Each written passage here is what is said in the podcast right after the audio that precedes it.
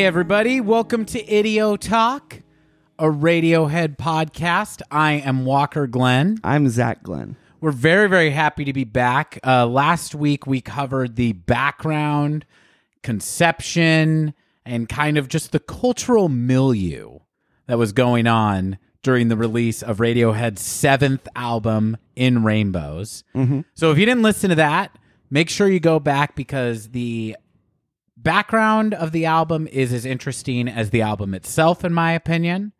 And that was a really fun conversation, but sooner or later we got to get into the music, right? Yeah, a painful slog of a conversation, mirroring the arc of the band, right? Yes. Yeah, like you know, it was all shite, but it wasn't. Yeah, listeners, it started off slow and frustrating, and then we brought in we brought in a producer we hadn't worked with before, and that proved fruitless. So eventually, we brought back um, my dog Lila, who has been present with us at all the recordings so far, and things just gelled from there. She really got us back. She wasn't afraid to tell us, "Hey, boys." yeah hey stop podcasting and feed me um but yeah so i think we're gonna just get right into the tunes what do you say zach uh, I'm I'm so excited too. Let's do it. so we talked about that nigel came and got these guys on track and once the session started in earnest radiohead really did hit their stride with these sessions um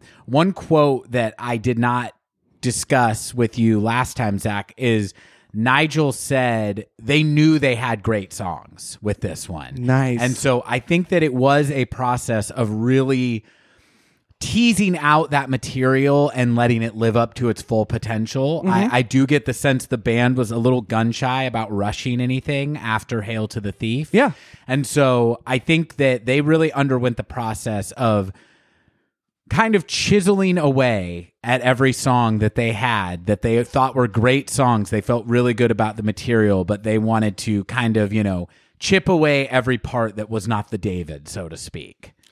Yeah, absolutely. And uh, just kind of talking, uh, I don't want to get into the tracks, but one thing, uh, a quote from the Handsome Man is uh, I never felt we were one of the great bands uh, up there with the Smiths or REM, you know? Ed O'Brien confessed to Mojo in 2008. So this is after the release of the album, but only shortly Yeah. thereafter. In my view, we've made three really great records. We've made three really great records, he says. Interesting. The Bends, OK Computer, and Kid A. What we needed was another great record just to seal it. Now, Ed O'Brien is a member of this band, Radiohead. yeah, technically. I yes, I know, but the fact that he puts the Bends over Amnesiac is um, amazing. Yeah, that uh, I, he's really kind of showing us why he maybe has a somewhat diminished role in these processes. Al- although we talked a lot about the Scotch Mist, and uh, I did not kind of come up with the Ed O'Brien joke, which I have realized is in wide use beyond Walker and I, but I think that we've really refined it. Um, yes, and not everybody likes how much we make fun of Ed. not at all. Least of all, Ed, if he ever hears this podcast. yeah, but I guess um, we've really shot ourselves in the foot in terms of like getting members of Radiohead on here as guests. Yeah, shot which I'm sure would have happened if we weren't making fun of Ed. shot ourselves in the head. Um, But but I I didn't really realize that because I will say, and we'll talk about it as we go through the tracks.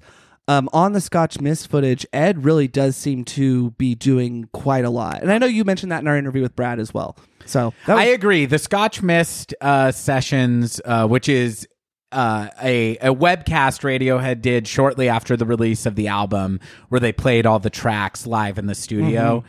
You really, really do get to see uh, what in what was the first time for me, you know, what everyone is doing. Yeah. And as much as we give Ed a hard time, there there really is not a pair of idle hands in Radiohead. Because um, we'll talk about it as we listen to the tracks, but this is I would say what this has in common Mm-hmm. With Hail to the Thief is this is a somewhat live sounding album. Um, it- yeah. it- it's not. moments. I, I think it's it's much more restrained Yeah. and careful. But it is when you see them playing these songs in the studio, you do get a sense of like they are able to replicate these songs as they appear on the record. sure. And uh, uh, the other thing I would say about Ed is in the last episode, we talked somewhat about Tom's diary entries that they were doing under during the sessions for In Rainbows. And Ed had done that for Kid A. Yeah. He had kept an online diary letting fans know what the band was up to. Do you think it's a little sad that this role was taken away from Ed? like like I I kind of think that's slightly cruel of Tom of just like, "I'll take over, mate." Well, Ed was focused on adding his textures, and I don't know how good at multitasking he is. so- there you go. Yeah, Tom. And, He had a lot of time on his hands during Kid. Yeah, he did. and pertinent to the discussion, and as we have also talked about again and uh, throughout the show, but really in our interview with Brad Osborn, is Tom for all his talent. I mean, if I had to sum it up, multitasking. Yeah. My God, is it apparent in the Scotch Mist versions and on particular songs? He is just rocking on the guitar, at the keys, at the drums in some of them, um, uh, on a particular song. And and his voice has never sounded better. But I don't want to bleed in. But just my goodness, was he busy? So we have discussed uh, something that a quote Zach has really enjoyed uh, of mine. If I can toot my own horn, is that damn do these motherfuckers know how to open an album. Each album, including Pablo Honey, is started with Yeah. a real bang. I don't think there has been an album opener that isn't a song that we both love. Or sorry. I don't believe that there has been any Radiohead album that has opened with a song that both of us don't love Yeah. up to this point. Can they keep the streak going? We've obviously hyped up that we both love this record a lot. So, without further ado, we will start off in Rainbows with 15 Step. Maybe the first Radiohead song that has a numerical value in it. Well, two plus two equal five. Yeah, not the f- so the second album in a row that starts with a, a number song. we know this is a math band. They talk in maths, and uh, past guest Sean Perrin has done math homework to this band, right? So, uh, so fans, get out your arithmetic books because this is Radiohead. Fifteen step. Never made it as a wise man. I couldn't cut it as a poor man stealing. Tired of living like a blind man. Tom's voice sounding a little different. Uh, Jo- uh, is that a Jonny texture or Phil? That sounds a little busy for. Phil. I think that's Ed. Or Phil. Ed. And then obviously Phil coming in, making a big entrance there. This is how you remind me of what I really. Where do they hail from, Walker? Said sorry. And also, this is interesting too that Radiohead hitting you with a big chorus in the first 30 seconds of a I know song. we talked about on the forum. And all, Yeah. oh, that break. I kind of just listen to this. Song. This is not that bad. no, it's not. Um, Zach said this album has no choruses, but this song has three choruses so far. It, does this song have a bridge? Why would It's doesn't no, need it's one. just uh, everything kind of stalled. You know what? Honestly, uh, no disrespect to our neighbors to the north, but I don't think Canadian songs have bridges. Zach, did I get you again? Yeah, I was so focused on uh, everything else. Um, listeners, that was not 15 Listeners, did we get you again? that was that was Nickelback, uh, an album that it has been exposed that I not only own but specifically requested for Christmas, along with the studded three row studded belt. However, I do want to point out, listeners, one of the things Walker blew my mind with as a teen, as an objection to that album, probably around the time it became uncool to like Nickelback. So maybe a year after the album came There's out. There's no way I was on the cutting edge of of thinking Nickelback were bad. But I remember you saying one thing I hate when bands do with their eponymous album. I don't know if he said eponymous. Um, does eponymous mean debut? It means self titled. Okay, well then it doesn't. He did not say eponymous, but with I uh, also didn't know that word. with with with an album is when they relate the album title to their band name. So their that debut album is Silver Side Up, uh, Nickelback. Yeah. and it's like I totally agree. I think that's a really good object. Like uh, Gish was the Smashing Pumpkins debut album. It wasn't called Pumpkin Seeds Are Everywhere. Or Yeah, something like yeah. Is it a fruit or a vegetable? yeah. Halloween time again. Yeah, there you go. I know. I went. What else could Nickelback call their album? Like loose change. Loonies and Toonies. Loonies and Toonies, uh, flip a coin. What I'm else sure they is have an album named Newly minted. Not as good as it used to be. yeah. Precious metals. They're running out of it by That's not that a time. Bad album name, actually. Mm, I think it is. Okay, yeah, yeah. Well, you know what? You can use that for your debut album, for your eponymous album.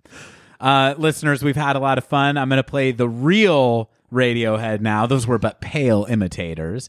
Uh, Canada is a uh, commonwealth of England, and so the bands are a commonwealth of Radiohead there. um, this is 15 Step, the opening track of In Rainbows by Radiohead.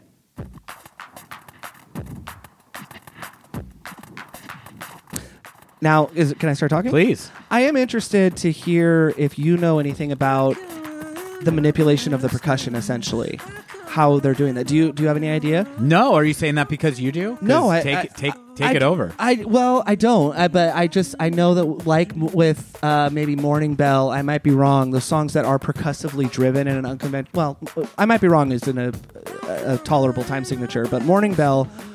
Um, it, it may be debatable if that is an acoustic drum, but you can hear the acoustic coming in right here with that snare Yeah. hit, and it's really fun to watch the, them play the song live because Phil does essentially keep it on track the same way, but it clearly sounds like a little bit of a digital manipulation to open the song. Yeah, I think that Jonny Greenwood is playing the drum machine, uh, sequencing the beat, and then yeah, Phil kicks Yeah. in after that first measure. And we, t- I mean, we've, I I can't even hold back the Nigel of it all, and, and, and who knows who does what to this level of granularity, but the way they have that acoustic drum set bleeding in and merging, I can't even tell, like, I guess I can, but the way they're just so seamlessly running together is so good. And I'm turning it up a little because Colin kicks in with such ferocity there. Mm-hmm. Yeah, you talked a lot about uh, Colin's mix maybe not being quite to our liking on Hail the Thief. I really agreed with that. Uh, Colin just everybody is just so on fire in this album from the get go, but but Colin's playing is just so goddamn good. Zach, I have to tell you something. Mm. This is my favorite Colin song Really? since Airbag. Oh, okay. and I think my favorite Colin Greenwood bass playing of all of Radiohead's catalog. It's superb. and there's a particular part in the end. And then bass Oh no, he No, yeah, no bass here. So then and then here it is. Listen to this. Listen. To this. Oh. And then back out. Right? And like the bass is I an love that addition. Not very Radiohead, but so perfect. Yeah, there's also a sound that almost is a little record scratchy. Mhm. right there, right? I think we heard it.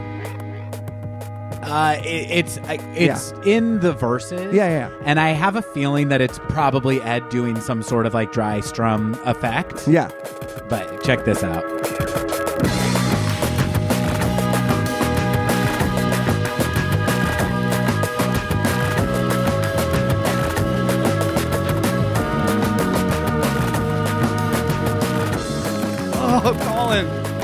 Yeah, I mean, it's so cool because what Colin is playing here completely changes the character of the song Yes. from sounding like a major key to a minor key. Yes. Probably does actually do that. Do you know anything about that? Uh, you know, it's been a while since I've watched uh, an analysis of this song, but I think uh, uh, the the crescendo of the song and what Tom does vocally is my favorite. We might have to pause.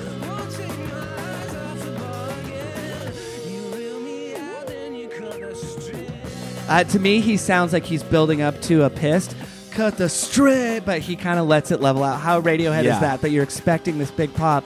Um, I just know though that like you could maybe in the most simplistic terms describe this song as a little bit of kind of octave chords, Okay. which are your root and the uh, right. So it's just like, um, but then as the playing becomes more melodic, it does uh, lean towards the minor key, which is really cool, which allows Tom a lot of latitude in his vocals. Yeah. Right? Well, you really hear it with that last verse when he repeats the first verse, and his melody is completely unchanged, but Mm-hmm. now it sounds incredibly sinister, and it's because of that keyboard, the Yeah. behind it, and the do do do do do do do do. So this is like like Airbag to me. Colin cutting in and out with his bass melodies in this song, it gives it that. Radiohead playing electronica music Yes. with live instruments Yeah. feel where it's it sounds like he's being sampled and that somebody's sitting at a control board going, "No, I'm going to drop the bass back in." Yes. Oh, I'm going to take it out again. You know, it's really really restrained and then when the big moment of that song is when the bass guitar kicks in and how many songs can you say that about mm-hmm. with a rock band where the most melodic and standout part to me anyway is the bass line kicking in Maybe and um, it doesn't steal focus from no. what else is happening but that's when it- the drop happens you know Yeah, maybe a song to me would be "Oh Darlin'" by the Beatles. Uh, and, Okay. and you know, it's "Oh Darlin'" was was mixed and recorded in 68, se- uh, 69. Um, but uh, I have compared um, uh, Colin Greenwood to Paul McCartney and John Paul Jones. Obviously, those are very independent, but th- they they do represent sort of uh, the most melodic bass playing that I can think of, certainly in that era. And and uh, listeners, you know, I've disclosed, or you can tell that I just worship Paul McCartney. But I just think an aspect of him as a musician that is uh, it's not easy to forget or is undersung. But he wasn't just a good bass player. And in the song "Oh Darlin'," the bass is is mirroring the vocals in a way, but has a lot more going on to it. Have you ever tripped out to that bass line at all? Yeah. And and the only way that it reminds me of the song a little bit is that Colin's bass playing isn't at odds with the vocals, but it is doing its own thing. Mm-hmm. And and I think that in O'Darlin, it's maybe a little bit more in line with the song, but it's it's so much more advanced than this bluesy piano groove that Paula is going. And, and and and you can't uh, for somebody as proficient at the bass as as Colin. Of course, he's going to be taking his cues from JPJ and Paul McCartney. I think, and uh, you know, sure speculating, but Yeah, I mean, I think that Paul McCartney is a unique bass player, um, not standalone in this regard, but just not how everybody plays, where he uses the bass to create counter melodies to the vocals. Yes! And Thank you. Colin doesn't do that all the time, but when he does, it's very, very tasteful and you and it feels like he's really, really working in collaboration with what Tom is doing vocally. Mm-hmm. And yeah, what he's doing in this song does not at all match what Tom is doing, but but, it it's guides a whole it other where melody. It goes. Yeah. because it is a whole other melody. But like we were talking about with it, maybe having a little bit more of a minor flair or overtone. I really do think it guides it to that. So cool. So do you like this song? Love it. I love this song. You know, this is a song that it was never a skipper, but um, if if we're ranking, and I don't want to keep doing that, but the, as Walker said in our Hail to the Thief episode, man, do these motherfuckers know how to open an album? It does set a tone, and the tone is different than Hail to the Thief. If if I were uh virginal for this album and having been a Hail to the Thief fan, which I was not my experience, you know, uh, this this I uh I think it's it's like we're doing something different. We're still Radiohead. Um it's not maybe doesn't hit as much with me as everything in its right place and two plus two equal five. But I think it's such an amazing song that over the years has really uh, risen in my esteem, and I love what it says for what's to come. What about you? I agree with that. Uh, I have a personal anecdote about this song, and it's something that's been mentioned last week tangentially and in our episode with Jesse Rimler.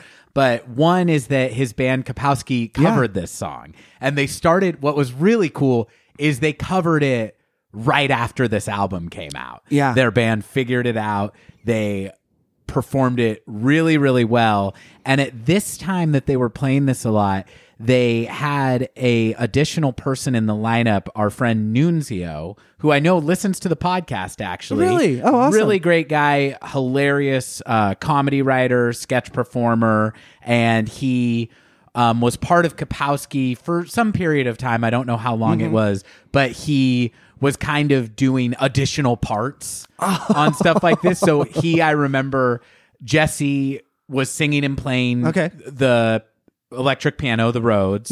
Then they had a drummer, uh, my friend Jake, Jesse's brother, on drums, playing this part just on the drum set, the fill part on the drum set and then uh, John was would play bass or guitar. Uh, sometimes Nunzio would play bass if John was playing guitar, but primarily the bass player of the band. Incredible musician, Yeah. And so Nunzio was on like the Casio keyboard playing those dissonant chords there. Wow. And uh, they just really, really nailed this song. And I know they played it at at least one show, and then a year or so went by and they weren't really playing the song anymore and Jason and I in like a drunken reverie at what was the last show we had at that place um started like screaming for them to play 15 step and they hadn't played it in a really long time Uh-huh. and succumbed to our pressure and absolutely nailed it. That's incredible. That last detail that they absolutely nailed it. So yeah, so when I hear this song, I kind of picture Jesse at the piano, like like you know how when people bob at the piano, it's a very specific kind of up and down, back and forth, and doing that. And just I loved hearing my friends play this and play it while it was contemporary. yeah, Um, that's incredible. The other thing I was going to comment on was just what you were saying is it kind of being a tone setter for the album. I think that lyrically, it's a big shift um, because the lyrics of this album, as we'll kind of see, I don't know that lyrics are ever a huge focus for either of us. Um, it, it comes up, but Yeah. Uh, this album is overtly less political. Yes. And I would say much more personal feeling. Yes. Even if it's not personal to uh the the inner life of Tom Yorke, the Mm-hmm. songwriter, it's personal topics. And this song is feels like it's kind of about spurned love or Mm-hmm. you know a relate a shitty relationship that keeps going on and off or something like that interpreting it literally anyway Mm. and that's just like not normally what radiohead writes about Mm-hmm. and I find the themes on this album, it's not just my observation, the band has talked about it too, but to be much more existential, personal themes of kind of like consciousness, life, and death. And that goes with And were all- relationships. All, fathers too, and I really hear a lot of that as we'll go through the tracks. Um, I stayed away from uh, from quotes from the band about what the lyrical content may kind of have been inspired by, but I I couldn't stay away because uh, completely because as we d- discussed in our first episode on this album. Uh, the locational hopping and the, the the the amount of time it took them to do, uh, or rather to record it, I really do hear. And it's so funny how you were saying a 15 step might be like about a spurn relationship. I have always interpreted that song, not always, but for a long time, along with the next one, a little bit of sort of the repetitive nature that is recording Radiohead's music. How come I end up where I started? Which you could go either direction. Um, but yeah, I, I love the lyrics of In Rainbows so much. well, you love talking about word paintings, and this Yes. song, the lyrics, How Come I End Up Where I've Started, open and close the song. Yeah. Which is great too. And yeah, I mean, uh, Oh, also won't take my eye off the ball again. That's such a dad kind of encouragement, and I picture maybe not Nigel, but just even just the that phrase in there, like you got to record an album, you know. But r- r- music is such an artistic, personal endeavor that's really hard to. You do have to make it a me- meth- uh, uh, you do have to methodical? Yes, you do have to do that, but when you try and overdo that, then it, the magic can go out. And I kind of just hear Tom maybe snidely kind of saying that. But I'm sorry, I interrupted you. Yeah. Won't sing raindrops 47 times again. Cause no one liked it and I feel ashamed. and it fucking sucked. Yeah. uh, I also think this is a tone setter in um this is in my opinion some of Radiohead's hmm how do I say this?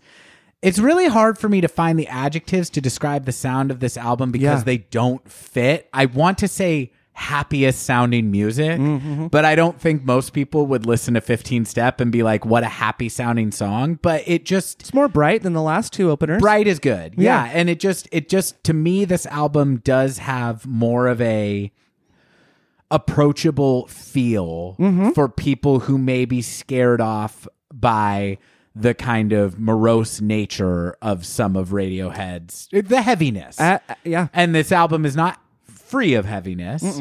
I wouldn't even say that song is free of heaviness, but it's mm-hmm. like, it's a fucking foot tapper. Absolutely. Radiohead, it's like they, Radiohead wrote a song that sounds like a hit uh-huh. that's in five four time. Yeah. And uh, you know changes from a major to a minor Yes. key in the middle of the song. As discussed in our episode with Brad, specifically, I mentioned that this song is in the twilight of the film Twilight. Um, Yeah, and credits. Yeah, and I mean, gosh, that we, I don't think folks generally think of that as a great movie, but it was so, so, and remains to this day, such a big movie and such a moment in time. Yeah. and uh, you know, obviously a broad audience was in mind when making that that movie, right? And and to have a Radiohead song, um, is just it's just speaks to I think the palatable nature of it. You mentioned the time signature. I think is in. Uh, is in a five time right, and Brad Yeah. talks all about that. Listeners, go listen to that episode. Um, but yeah, and and it's so palatable. That's that's the brilliance of this band at this point. We we still have an opener that doesn't have a chorus. That's in an unconventional time signature, just like the previous albums. Is it more palatable? I think so. Do I like it more? Personally, no. But do I love it? Yes. Great. Yeah. Should we move on to the next song? Please. All right. Coming up next is Body Snatchers, track two of In Rainbows.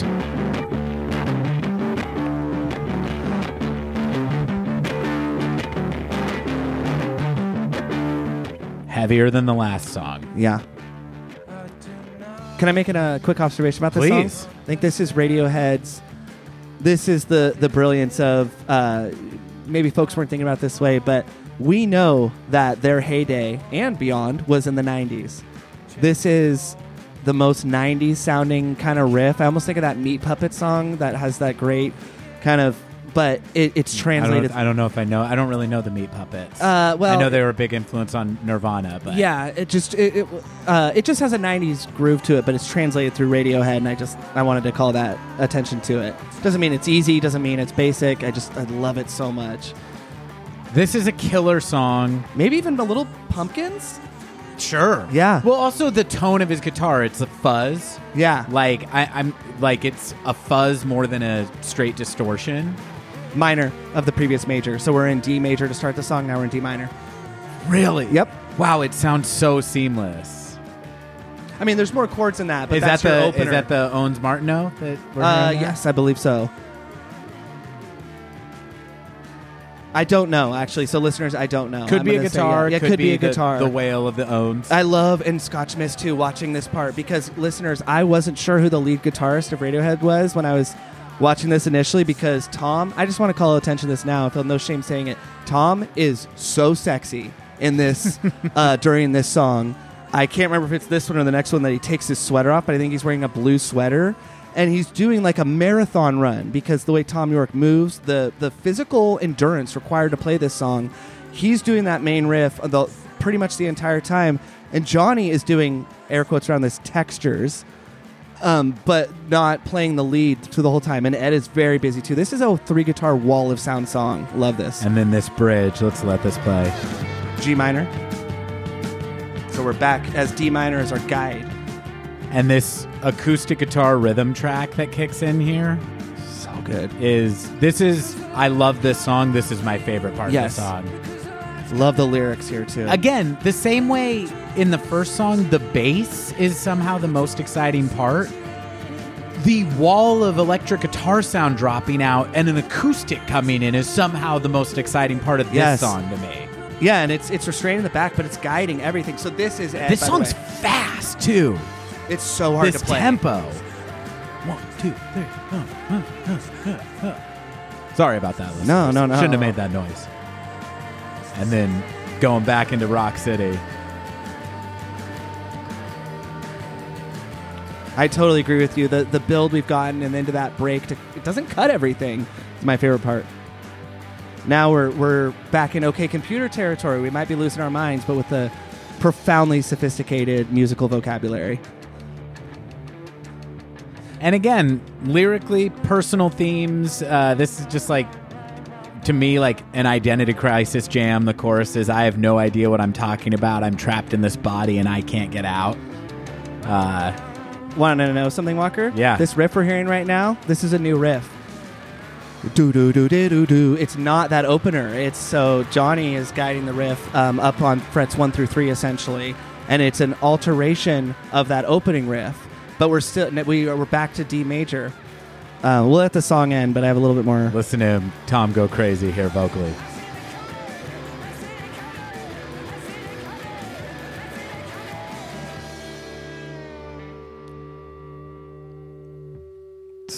So I did email um, former guest and friend of the show. I will call him friend of the show, uh, Brad Osborn, author of Everything in Its Right Place, analyzing Radiohead. And I just, uh, Brad, if you're listening, I could, I can't be more grateful because when he was on our show, I, I had read his book. I've read it uh, three and a half times now. Um, and I was really, really thinking about it. That was another thing I went back to to try and guide, like, what insights could I bring, whether I'm quoting someone or personally to this album and uh, I uh, wasn't finding too much. And I was listening back to our interview with him, and as he was talking about terminal cli- terminal climax, Yeah. I was like body snatchers.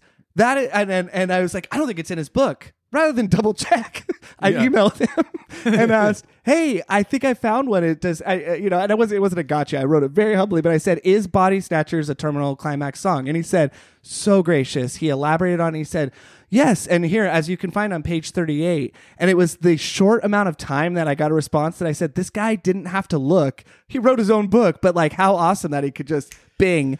And so, yes, this song is a terminally climactic form. What I didn't ask him and what occurred to me on the way up here is is this song through composed? Mm-hmm. Because we, in through composition, we, it's not that we can't repeat, it's once we leave a section, we never return back to it. Yeah. And I don't think it is because we have that opening of duh, duh, duh, and then we go to that bridge that goes to D minor bridge, uh, whatever you want to call it. Yeah. But then we do go back to that original duh, duh, duh before we hit the actual bridge of has the light gone out for you, has the light gone out for me. But it almost is because it doesn't really feel like if you think about the song on a linear plane that that we go back to old material. In fact, I'm even second guessing myself now if we ever go back to that opening riff. We do after Okay. the. Yeah, you're right. Okay. But And- so it's close, but I love how that song feels like such a journey and it is the loudest part. Listeners go unless you want to elaborate on terminal climax, but No, not at all. I mean, I was thinking about Terminal Climax from learning about it from Brad, um, which is also what I call it when somebody dies during sex, by the way. Cop comes in, looks like we got a terminal climax. this was a terminal climactic moment. Yeah. they both died. Zach after sex rolls over.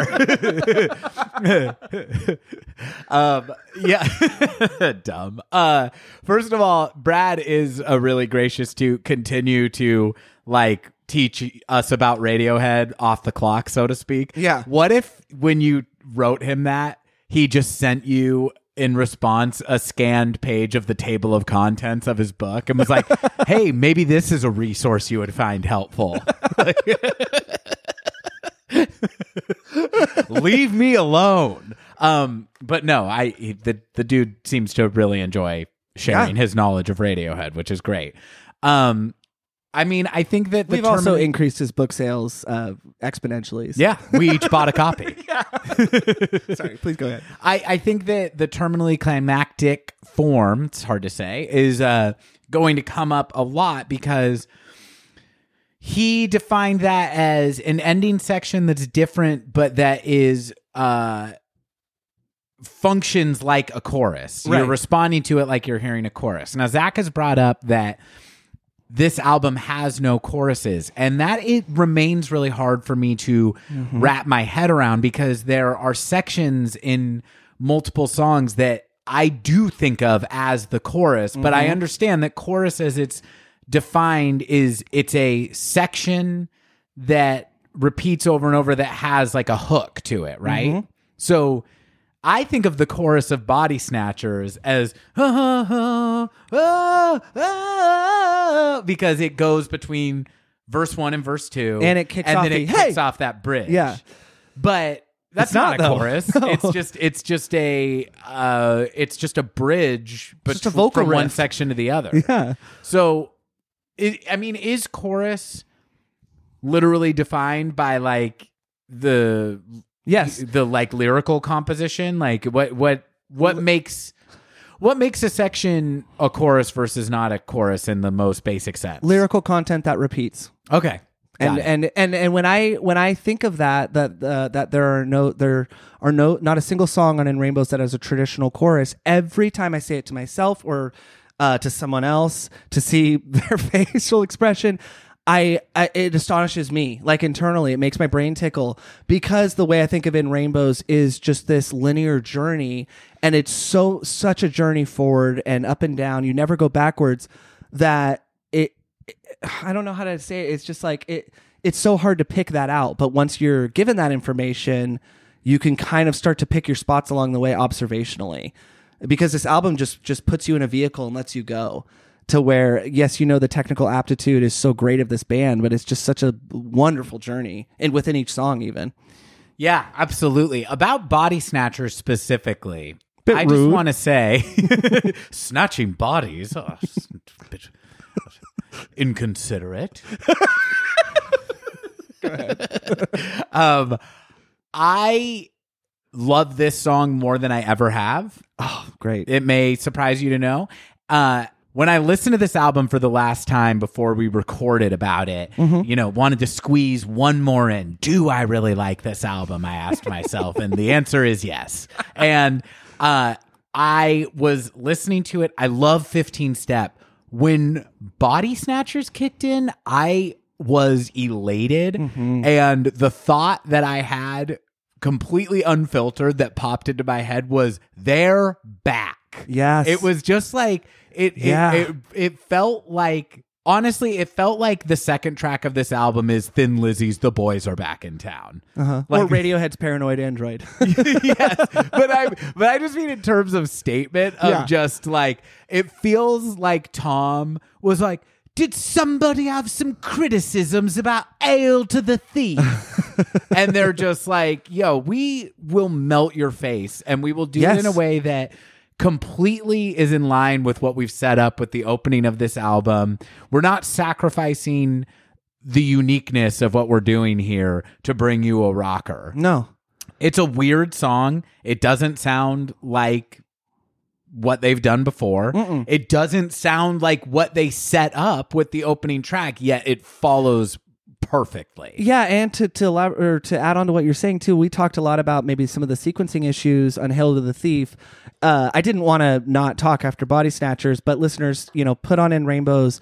Let that bombastic close end. That that does give me okay computer vibes with uh, again a more sophisticated musical vocabulary, what have you. The way it goes into this next song, you know, one could say, oh, it's similar to Hail the Thief, and that we come to this screeching halt potentially.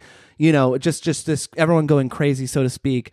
Uh, but this album is so brilliantly sequenced, even on tracks that maybe I don't aren't at the tippy top for me. I'll just say the way they kind of coalesce and bleed into one another is so perfect, and and I think that's very much the case with Body Snatchers in this next song. Well, you know what? I will let the last 20 seconds of Body Snatchers play Okay. into track three of In Rainbows, which is Nude. Okay. So this is the last 20 seconds of Body Snatchers, and we'll just let it go right in sequence there. Do yourself a favor, listeners. Watch the scotchiness of this. I'm also hearing maybe a little wah pedal being played by one of the Yeah. guitars there. Wow.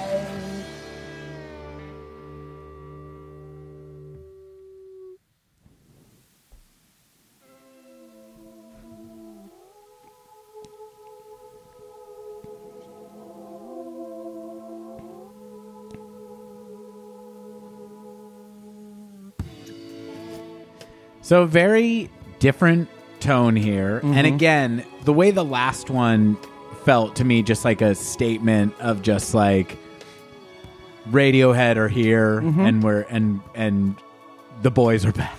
Yeah, uh, what they tried to do on on Hail to the Thief. yeah. Perhaps. This one to me is like Oh Walker, did you have some criticisms of the slower moments on Hail to the Thief? Did you find those to be a bit boring? Because this is a very slow, very downbeat song, and for my money, it's one of the best songs in the Radiohead catalog. Yeah, I, am just such a huge fan of this song, and uh, Colin's playing. We've Walker called attention to it in a, a really brilliant way earlier. It just you know uh, really really guides the melodic structure of this song. I would say also like 15 Step, um, you don't get the sense that he's singing in a minor key, um, because the, right this is G sharp minor, G sharp major, A major. Also, it's just drums, bass, and vocals Yeah. for that first verse, which Radiohead hasn't done a verse like that off the top of my head in a few albums. No, and That's and- like almost like a that's like a the Bends arrangement for an In Rainbows level song. Oh, and, and Jonny's. This is Jonny Greenwood, by the way. Uh, the I love that scrape he's doing. Um, but yeah, I just wanted to say, I just with that intro, I, I, I don't think Radiohead could have achieved that prior to this album. Maybe they could have. And and we've talked a lot about with uh, guest of the show Sean Perrin with uh, on our um, second OK Computer episode that this song had been kicking around the canon for a long time. Yeah. had a harder feel to it. Just what he's doing from a production standpoint doesn't feel overproduced, but it's like nothing I've ever heard before in Radiohead's catalog and generally. Mm-hmm. And it's just, it, I don't really know how to even describe it. It's like there seems to be things maybe running backwards and forwards. It's so awesome. And I think we can say thank you to Nigel for this album being what it is, but also in that song in particular, just kind of focusing a little bit. Yeah. Yeah, this song has been around since the OK Computer era, mm-hmm. and I actually found a OK Computer Sessions alternate version of it. Ooh, fun. And uh, we'll listen to that when we talk about some of the discarded material from In Rainbows and just some of the uh, early versions, early versions, B sides, rarities, etc. It's really cool, the early version.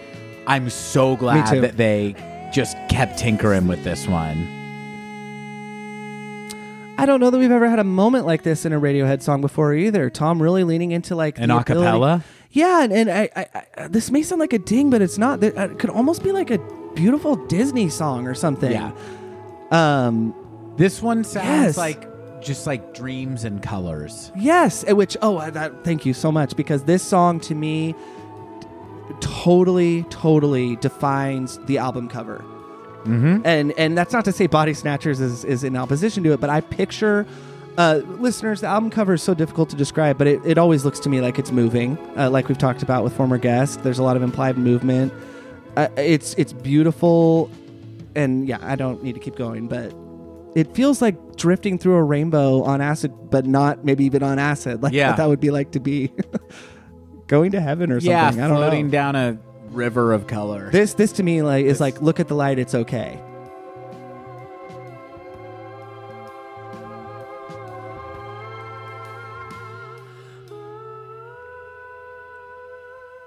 Sounds like a You're Disney not song. wrong. That's a Disney princess moment right there. Yeah. Um, since it came up organically, I'll talk a little bit about the artwork of this album. Um, once again, eh, you're never going to believe this. They managed to get Stanley Donwood to collaborate with them on this one. Wow, Nigel and Stanley really, really got a lot of pull, don't you? What if they were fighting with each other? And that's why they oh yeah. Yeah, He's too bold, isn't he? Too bald. Yeah. That was Nigel about Stanley Donwood. Nigel's pretty bald too. Oh, is he? Okay. There's a lot of bald representation we'll cut that. in the Radiohead camp. Well, N- Nigel is, uh, let's just say Stanley has accepted his fate more than Nigel has. Okay, I gotta Because see this. Nigel is from the front. You're just like, oh, look at this guy who's not bald. but And from then the side. the, yeah. the other two bald patterns, you wouldn't even know are there. Um. So the cover of this is, I would say, a departure from the artwork Donwood has done on Yeah. the other albums. It's much more photographic. Um, and to me, it's always looked like uh multicolored lava Me too. splashing. Very much so. Um, and so Donwood got this effect by experimenting with photographic etching, putting prints into acid acid baths, and throwing wax at paper, creating images that were influenced by NASA space photography. Mm-hmm. And I love this. He says the co- the cover image that you see is a rainbow, but it's very toxic. It's more like the sort of one you'd see in a puddle, mm-hmm. which I really like. Now, I Like when you see oil in a puddle or something like yeah, that. exactly. Yeah, yeah. I teased that I would have a Stanley Kubrick reference last week. And for me, what this reminds me of is the shots in the Stargate sequence Mm-hmm. of 2001 where different colored liquids are Mm-hmm. Very uh, much so. filtering through.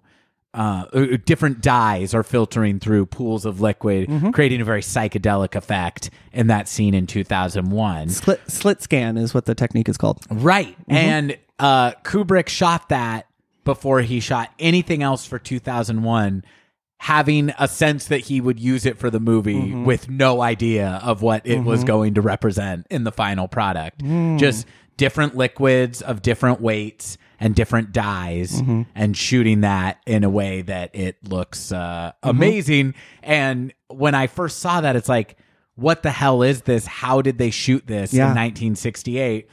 And it's with pools of uh, Mm-hmm. dye and water and and different chemicals, and it's just Yeah. hyper close-ups of of uh, real tangible materials. Yeah, and the the interview, Practical effects, folks. We love them. Well, the interview with the there's a documentary on 2001 um, that uh, that I can't recommend enough. Uh, I can't remember the name of it. I think it's 2001 Making of an Odyssey, and the gentleman who created the slit scan. Uh, it, it very much kind of in line with what we were talking about with like the pay what you want. Um, there, there's so many ways to to build up a moment in time when you have a revolutionary idea right? And then there's so many ways to make it approachable, which I do think great artists have a little bit of a responsibility to do to inspire others. Sure. And and and I would say the gentleman I can't remember the name of him, but who created the slit scan and brought it to Stanley. Um, who was very supportive? Another critical component of being a collaborative artist Yeah. um, is being democratic and supportive and uh, not being afraid to shoot things down when they suck, which he was also not afraid to do. But but it, you know, just that that moment of creation and how he was experimenting, right? And and I don't I, you you capped that off brilliant, Walker. I just it, uh, like we were talking about with the pay what you want model, that it was sort of an idea in a room that became this great thing. Yeah, and just since we're talking about it, I just want to give a, a basic definition of what slit scan photography is. Uh, it's a technique. Uh, let's see. Slit scan photography technique is a photographic and cinematographic process where a movable slide into which a slit has been cut is inserted between the camera and the subject to be photographed. Now, I got to tell you, the slit scan photography is actually the geometric pattern stuff in 2001. I'm talking about the like the drops of liquid. Yes. That- Uh, there's one specific shot where it pushes in. It's in the bottom right hand corner. Yeah. Um, and I think it is. and it'll be like a green screen with like purple liquid Yes. shooting across or orange with blue or and Yes. all that so th- there's a bunch of weird shit that he shot But could you see how this- I went to that too, though? Even yes yeah, of course so cool. but i was yeah specifically Yeah. thinking of literally the first things he shot were a bunch of chemicals Which and a gotta- dyes yeah, paint, yeah. w- w- in uh in some warehouse in New York Yeah. going like I think I'll use this for this like vague sci-fi idea Yeah. that I have I'll use it for the latter third of the film, just like Radiohead's third song in the album has been kicking around for a long time. Wow, you know, uh, folks, Zach uh, has a really good Stanley Kubrick impression, so go listen to him speak. Too on bad YouTube. one of you have probably heard his voice that are listening. It's just so funny. You just never expect that this like genius who was an expat who like an Anglophile to just have like a super thick Bronx Yeah, he's from the Bronx. Yeah, I so when I it. took that picture of the newspaper right on the day Roosevelt died, you're like, what?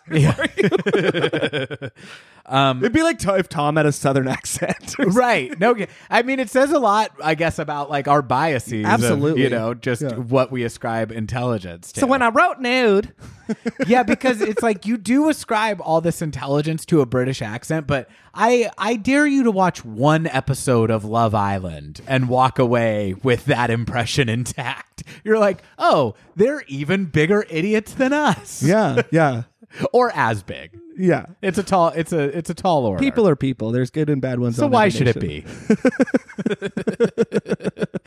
uh, should we go to the next track? Yeah, please. All right.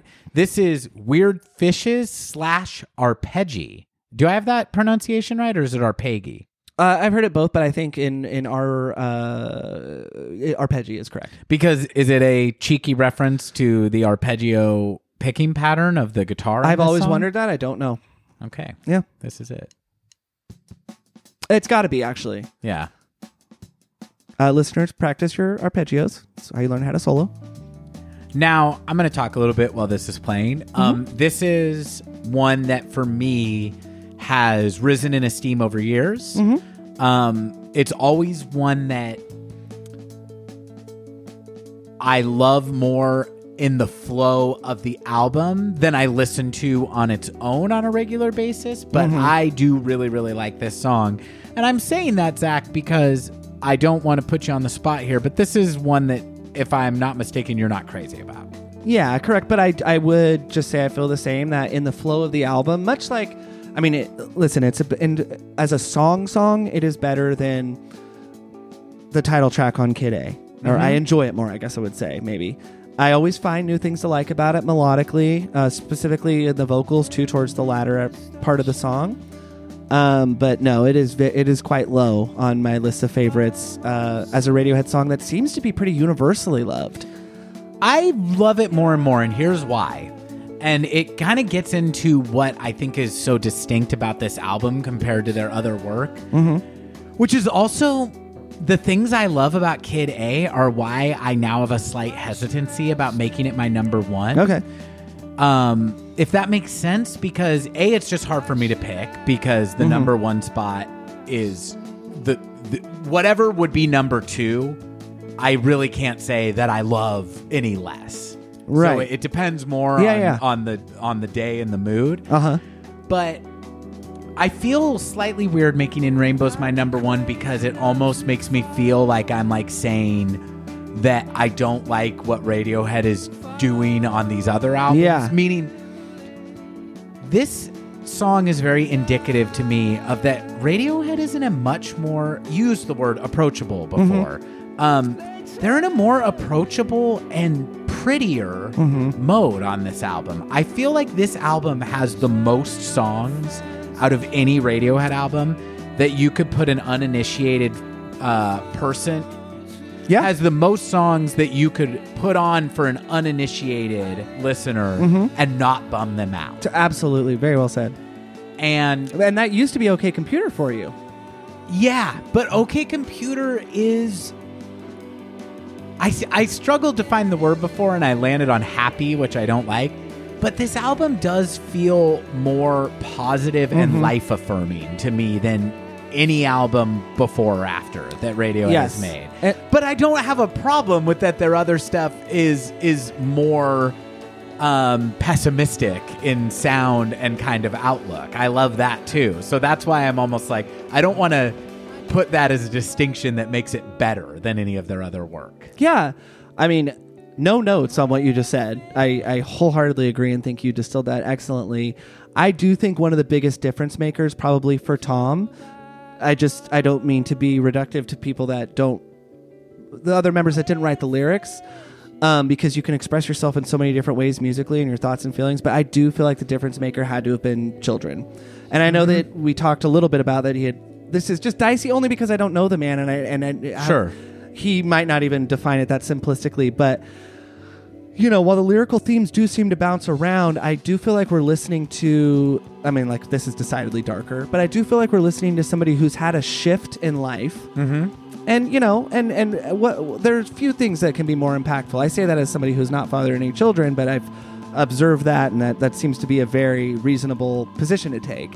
And and what's cool about that is that I think that those themes aren't present in the lyrics or in the music necessarily. Um, but I just think there's a guided maturity that that could have correlated. Correlation is not causation or anything like that. What do you think? I think that's really interesting. I I think that I can only speak for myself. Mm-hmm. But I do think that if we look at the last couple albums through the lens of the songwriter being a new parent, because that's a big part of Hail to the Thief, right? But Mm-hmm. Right. the feeling that Was it's he a parent on? he was a brand new Amnesiac or parent. Kid A, though? No, I- right? I think that Hail to the Thief is the first I think Daddy so, too. Tom album. Yeah, I think so too. And that's what he called himself at Yeah, that time. yeah, Daddy yeah. Tom's here, he would say, before every band practice. He would make the other bands band members call him that. Yeah. Which I think maybe led to the hiatus. that they Yeah, had to I'm no take. longer the Tom Cat as he was on the I Might Be Yeah. Wrong live performances. Yeah, we haven't talked about that, but he did exclusively refer to himself in the third person as the Tomcat up to that point. Um, new fatherhood is something that he very explicitly said was informing his songwriting on Hail to the Thief. Yeah. But it's informing it from a place of extreme anxiety Mm-hmm. Yeah. about the future right. that the world that his kid is being left Yes. with. And I can definitely track in my own fatherhood Mhm. The newness of that does there is a an accompanying feeling of my god what have i done Yeah. and i think as time goes on and you settle into it, and I want to be careful I say this because mm-hmm. I I am in no way dismissive of the existential threats that exist in our mm-hmm. society today. Mm-hmm. Please keep going. I'm tracking. So Yeah, yeah. keep it going. But I do think that raising a kid as I am who has his basic needs taken care of and sits in a place of, of relative privilege is is living what I, I hope is a is Mm-hmm. a happy and full life and I get the impression that it is. I think you do start to settle into a sense that people have always felt Mm-hmm. this terrified of what they're handing to the next generation yeah, and we should care about that yeah, but that sense of dread is not unique to the Mm-hmm. time we're living in no matter how heightened the threats are yeah. and the causation might not even be unique. of course not Yeah. and also the relativity of it means that your kid is living in the only world they've ever known Mm-hmm. and people have always found idyllic childhood happiness Mm-hmm. And safety and comfort and love in those times. Mm-hmm. I cannot put all this onto Tom, but I am speaking to watching my kid go through the pandemic. Mm-hmm. And I absolutely think that it affected the generation Mm-hmm. that that went through that that missed a, a year and change of hanging out with their friends and Yeah. going to school and gathering in public spaces and stuff. But at the same time, I see my kid and his friends, and none of them have lost a step. Right. None of them are not acting like children Mm-hmm. anymore. They they kind of seem to have compartmentalized Mm-hmm. it. I'm sure one day when they have the ability to articulate how they processed what they went through, Mm-hmm. we'll definitely see that it had a, a generational effect. But you know, I I Can I just real quick say? yeah. yeah, please. 'cause I, I'm I rambling. can't compare it. No, no, I love everything you're saying, and I want you to. But the uh, the way I think though they might compartmentalize it potentially is the way our our parents compartmentalized during the maybe slightly older than our parents, but uh, having to hide under desks for um uh like atomic threats mm-hmm. and the scarring mentality they were still able to and that was with their fellow students no two things are alike, but I, I have talked to just a very, very small fo- uh, group of folks that are kind of willing to talk about what the mental scars that that may have put on them. Uh, that's not usually a generation that is willing to speak to that a lot, especially not to somebody my own age. But one person in particular has told me, like, it, you know, there were a lot of scarring things in my childhood that were, you know, one person doing something to me that were very direct. But the sort of bigger thing that I think about that I've forgotten to bring up as trauma was having to hide under desks and practice uh, drills. You know, uh, can you, uh, during the Cuban Missile Crisis time and Doctor Strangelove type era. Yeah. Yeah, yeah, and kids now have to do that for active shooter drills, you know, Yes. which is inc- Yeah. incredibly dark to Yes. say on a podcast where we like to talk about music and have fun. But and that it, it both things are true. That breaks my heart. Yeah, me too. And makes me very sad, but I also know that that the kids who are living under these conditions are still experiencing that kind Mm-hmm. of like intangible magic part of everything too. Yeah. And the way this, I think, maybe relates to what we're speculating about, about the songwriting process and kind of the POV that's taking place on this album, is I get a real sense on this album of comfort with the void, as opposed to Hail to the Thief, Anger. which is anger. The void, yeah. And, and, you know, the records preceding that are a lot of anxiety. Yeah. And those things are all still on this record. It's all part of the human experience. All things are true, often all at the same time. Mm-hmm. But it just sounds like it's somebody who is uh, like, oh, yeah, this is all fucked up, crazy, potentially meaningless. Mm-hmm.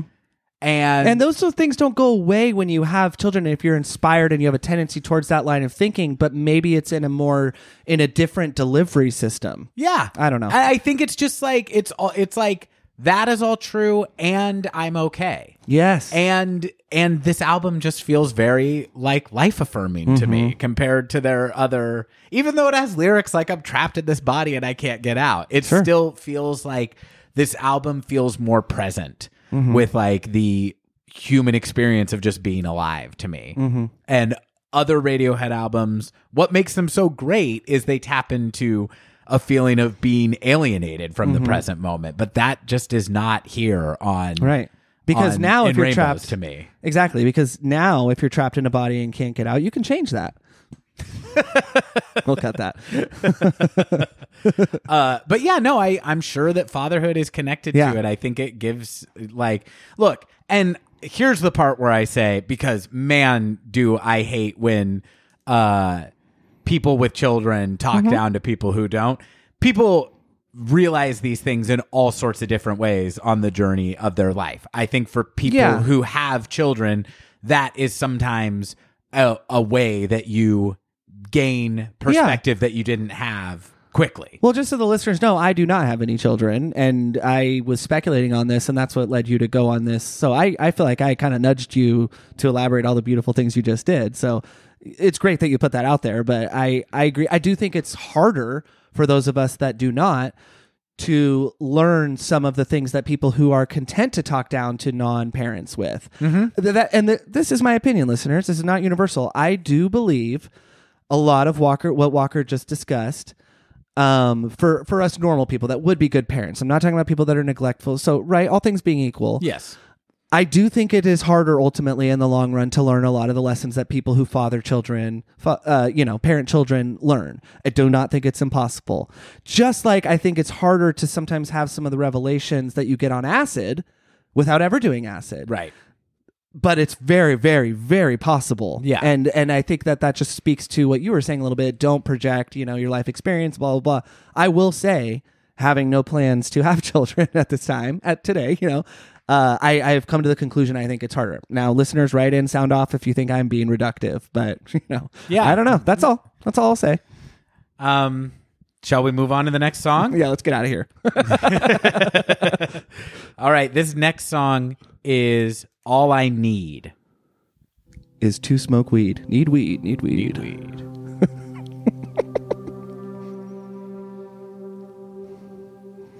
Should we tell what the story of Need Please, Weed? please. I don't want listeners to think I think I'm that funny for just saying that. Uh, when do you remember this trip that It's- I? it is burned into. I could hear his voice. so how old would you say we were? Uh, I probably would have been about six. Okay, so I that would have made me nine. Um, when we were that age, little kids, our family took a trip to San Francisco. Uh, first time I remember being in the city of San Francisco. The city itself, just the city in the broad sense, Big moment. totally new concept to me. We grew up in a small town. San Francisco felt totally crazy and like nothing I'd ever seen. Now, what's funny is we were in the most touristy part of San Francisco on Pier 39, but still a cool place to visit. Oh, You- 100%. You know, a lot of like what San Francisco is known for is on display at, on Fisherman's Wharf, but also a lot of what isn't San Francisco, like, you know, Bubba Gump Shrimp Company is on Pier 39. But in any much so. case, there were a lot of I haven't been on Pier 39 in years. I don't know if it's still the case, but at that time there were a lot of street performers out. And I remember we saw a person doing street magic. Uh, they, Yes. Uh, escaped Straight from a straight yeah. jacket. And obviously Not a smooth process, listeners. uh, not a smooth process, but still good. So and, and he had a lot of he had jokes for when it wasn't happening Yeah. immediately. He was he was good. Um, also, a lot of folks uh, asking for money, Yep. unhoused or whatever for whatever reason. Mm-hmm. There's people seeking spare change. Also, very new to me at that time. Now, so. as we all know, there's really no part in America where you can Mm-hmm. completely avoid the housing crisis. But at this time, this was the first I'd seen it. And there was a guy with a sign that said, Need money, then the number four, and then weed. Now, listeners, if you're in California, you're like, What's the problem? Weed is legal. I just bought it at the grocery store, and I bought it in uh, both a tincture, a gummy, and somehow in a jar of peanut butter. Right, but at this time, and with the label Advil on it. yeah. At this time, that was very shocking to me, and uh, I remember turn like a fucking narc, turning to our father and going, "Dad, that's illegal. He can't do that." that's element of this oh yeah, yeah. story. I said, and Dad didn't know what to say, so he just kind of laughed. Yeah. because I was like, "Can he say that?" But as Drugs I walked, illegal. as I walked by him on Walker's right, Dad would have been to our left. I heard him go, "Need weed, need weed." yeah, so that's why Zach said that is his chant as each person would walk by. Need weed, need weed. Oh, it's so great. Now we have talked over the entirety. This was a good Of song to this talk song. over. Fair enough. It is a sleepier, slower one. Not not because I think it's a sleeper. I understand. Yeah, yeah. Zach, would it surprise you to know that this is possibly my favorite song on In Rainbows? uh, no, it would not surprise me. That's a bold call. This is my second favorite song. No shit. The I, I the only reason why I wanted uh, us uh, and we've heard your favorite, haven't we? uh no we've not we have not heard my favorite. Okay, because see, I would My- have thought my your favorite, is favorite Body Snatch. Is my favorite Radiohead song at this time, subject to change. Wow. Um, Listeners, li- suspense. listeners, uh, I have found a vo- I have found, uh, and many others have too, a vocal harmony uh, to do in the chorus, not chorus of the song of "You Are All I Need." That is is pos- possibly. Oh, I love to harmonize with this one too. Yeah, and and I say that not to brag, but just listeners, I cannot encourage it enough when listening to Radiohead. Don't try not to get into that mindset of oh his register is so high, his falsetto it's out of my range. Tom Yorke uh, does have a six octave range, but his head resonance on this album on and on Am- Amnesiac, I think are really really fun to find it, and it, and it could be a good songwriting task too. Um, anyways, I'll I'll stop there. Walker, I love love that song, and I love that it's possibly your favorite. I just think it's so gorgeous. Uh, it's one of two of the most down moments on the album sonically. Mm, okay. Like, it, uh, it's the second one upcoming. yes. Okay, I I, would say it's two of the most like um heavy sounding songs. Yeah. on the album. Um, I love Colin playing that synth Mm-hmm. bass line. Uh, in the Scotch Mist sessions, Mm-hmm. you get to see Tom playing the piano Yep. with his left hand and the xylophone or maybe glockenspiel. Glockenspiel. Is it glockenspiel? Uh, with two mallets in his right hand. I now I thought Jonny played the Glockenspiel on this song. I, I that's that's what Oh, I. you said Tom. Oh, I apologize. Yeah. Yeah. So Uh-huh. Jonny is playing the pi- the piano, Uh-huh. and in his right hand, uh, two malleted glockenspiel. Yeah. And it's Really, really cool stuff. insanely cool to watch.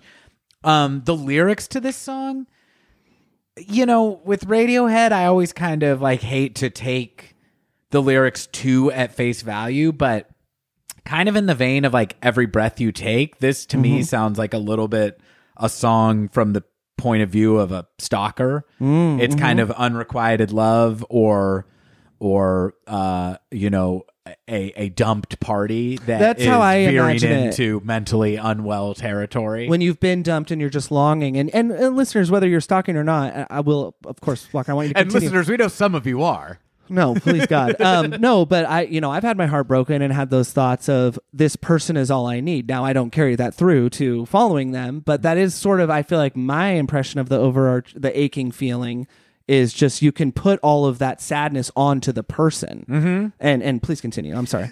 to me though i mean this is and this is a minor distinction to Yeah, yeah. quibble about but to me the lyrics do sound a little bit like an admirer who is maybe unknown to the person they're admiring just because Yeah, yeah. the opening lyrics i'm the next act waiting in the wings i'm an animal trapped in your hot car i'm all the days you choose to ignore you're all i need you're all i need Mm-hmm. so to me it sounds a little bit like use me abuse me Yeah. ignore me whatever i can do Yeah. that will get me in the room with you Yeah.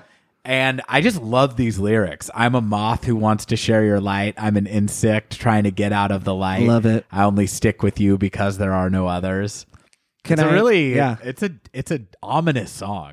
I love it. And Not it- just lyrically, it sounds very kind of it's coming at you. It's as romantic as I think Radiohead can be, and I'm sure there are songs that and and and not not. I haven't heard this interpretation that you were saying, and I agree with it. I think you're right. Um, if you know, but uh, my thing about it being like aching for the person and and and wrongly funneling all that onto the if only I had. That's that's just something a feeling I've gotten, but I have heard that interpretation. What it reminds me of is a, a letdown a little bit, just in its lyrical style. sure. I think I said on um, our OK Computer episode, and and obviously there's Crush Like a Bug and, and Let Down. Hurts like a broken arm. Hurts like a broken arm. as yeah, I Walker's thought it interpretation. was for yeah. 15 years. But I, I said that there's a little bit of innocence lost that it reminds me. I, I also get that in All I Need. Um, Hmm. Maybe a sec, maybe innocence lost in a later decade in your life. You know, where Sure. it might lead you to do something. I don't know. These are all just feelings, but it's just it, it along with the allusions to insects yeah. being a direct cross compare, there's just a little bit. And one could, if one was so inclined, interpret this or sing it to their partner who they're not stalking in a romantic sense. You're all I need. What's, Yeah. what's more sweet and poetic than that? It's this thing Radiohead does of taking, in your words, buoyant, happy sounding lyrics and inverting them over the musical palette. It's just, it's so genius. It's something I don't think you should think too hard about doing. Mm-hmm.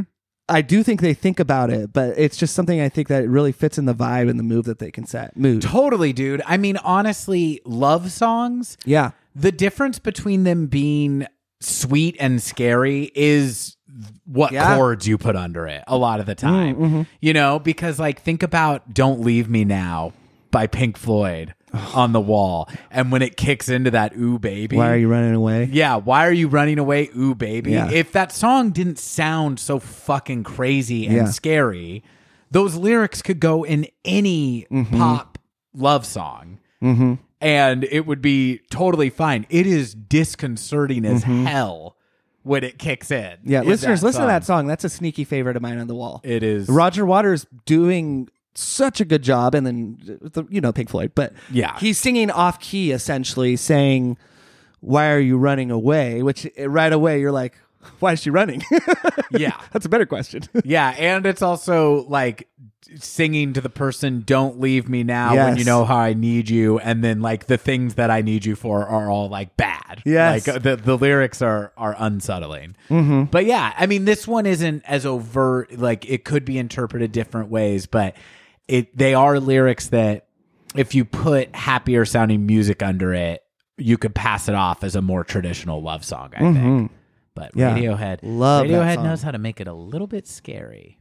So that was all I need. Up next, we have the song that I believe ends side one of the album, yep. and that is track six, Faust Arp.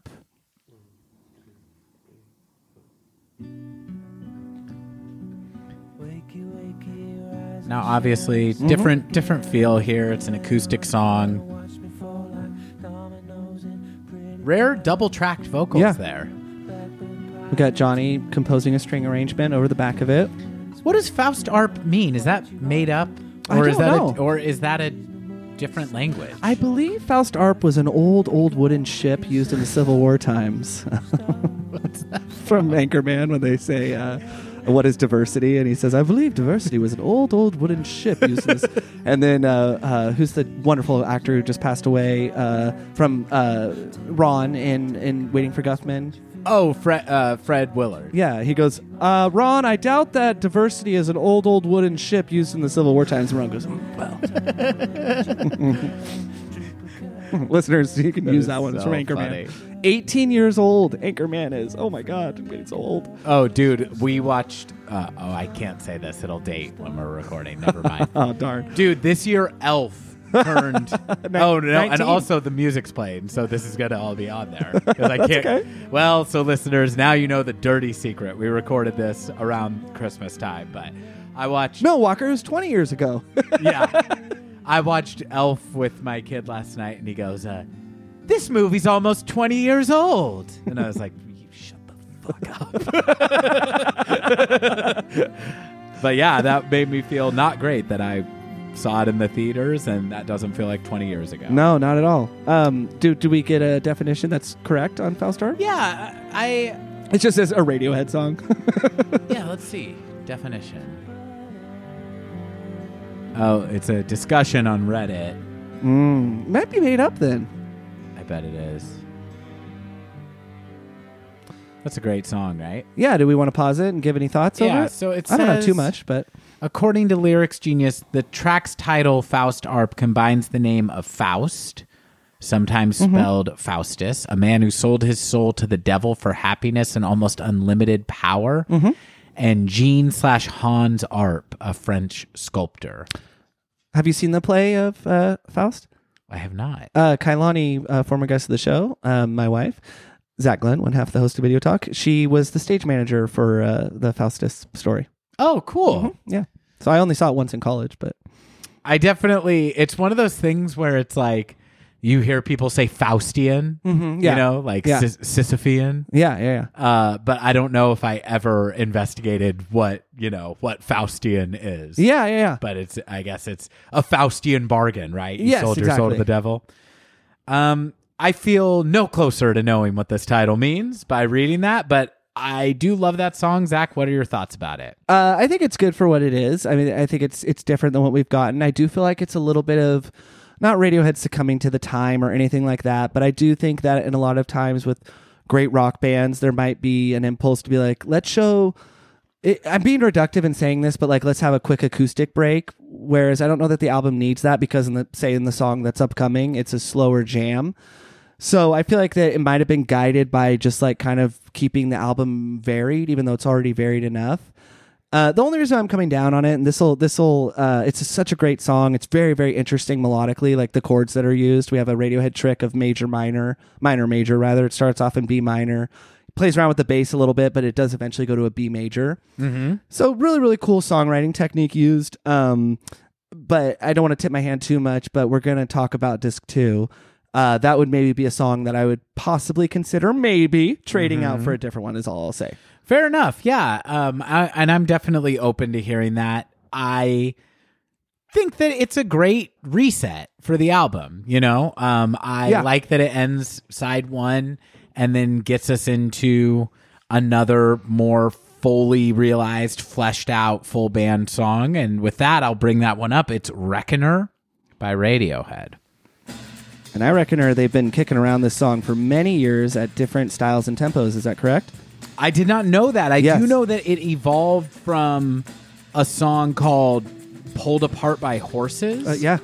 that Tom Yorke we'll track, listen to on our disc 2 episode just to Mm-hmm. kind of hear but yeah he was messing around with the that with the band and Mm-hmm. later pulled apart by horses became a, a solo track that he released as a single and reckoner became a radiohead song Yeah, on his They- 2009 album, or I'm sorry, it's not no. even on an album Oh, it's okay. just he just put it out as a single um, it sounds nothing like reckoner Mm-hmm. but you can also feel rhythmically Sure. what what they were kind of messing with.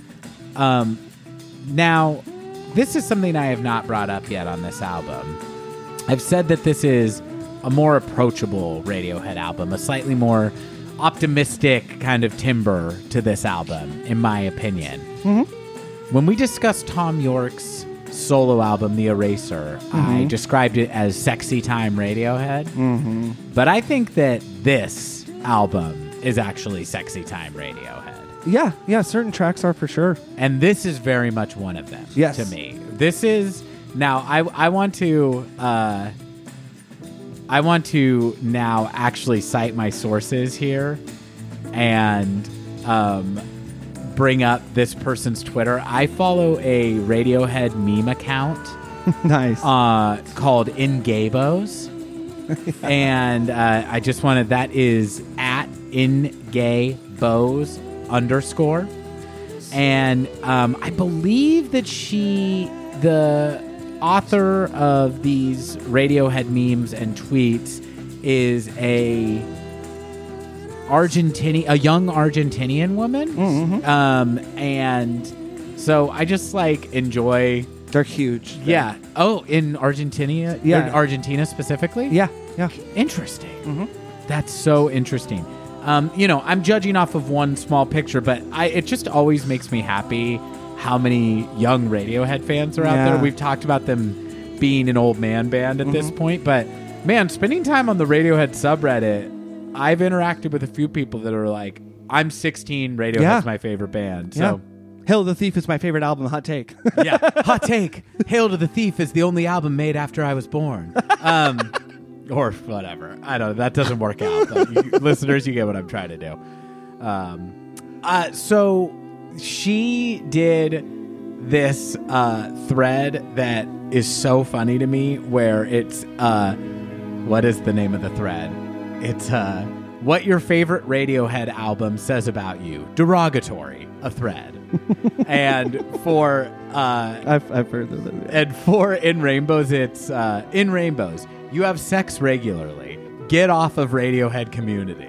You aren't mentally stable, but instead of therapy, you take unprescribed medication or would like to. Probably haven't heard any other Radiohead album.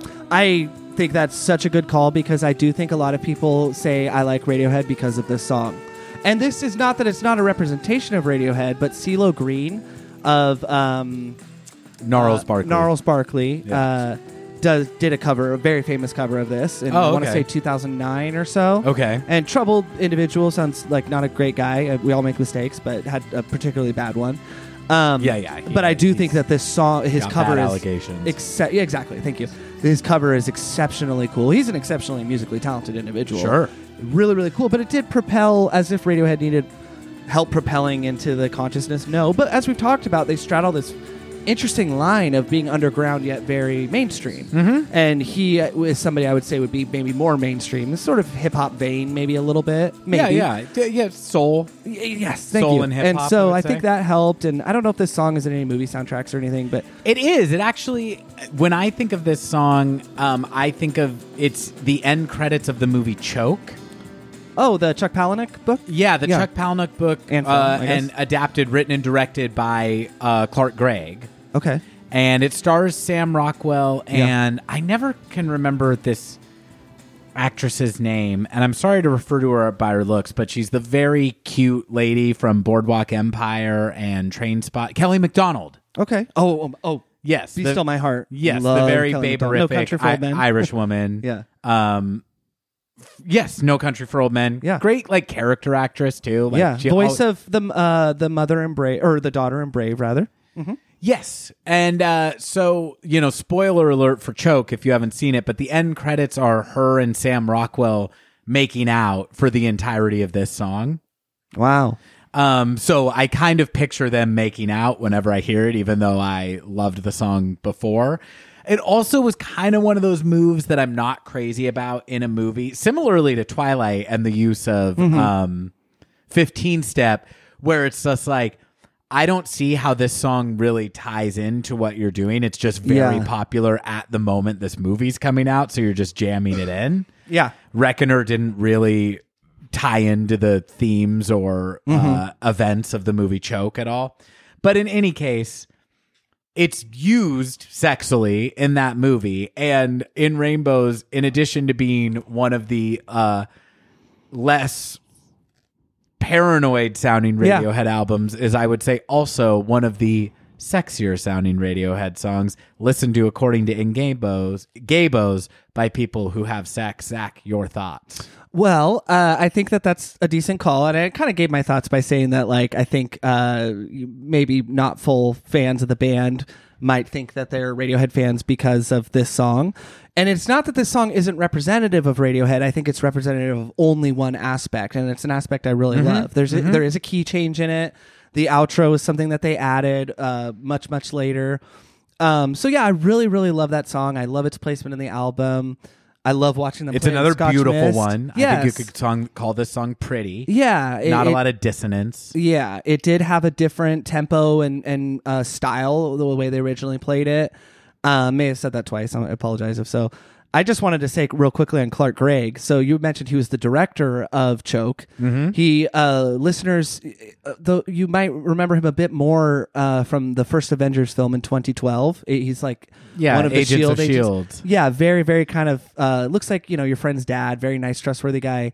Did you know that he also wrote the film What Lies Beneath? I do because at your uh, Did you rewatch it? Yeah, We've yet to talk I about it. I texted you a video of me and Nicole watching it.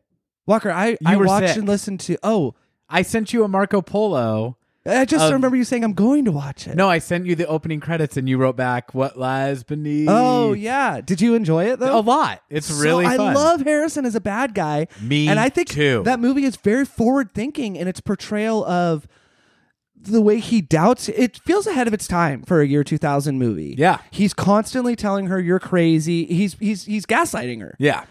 Anyways, Yeah, no, it is great underrated film listeners. Men not listening to women is such a tried and true staple of the horror genre. yeah.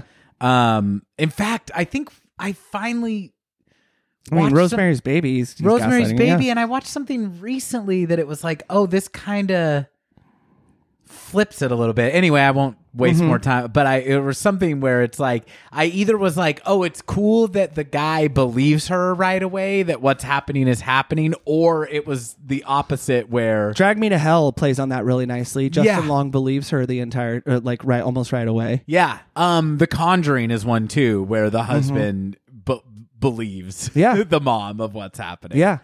Um no, I really enjoyed what lies beneath. Oh, I do so think glad.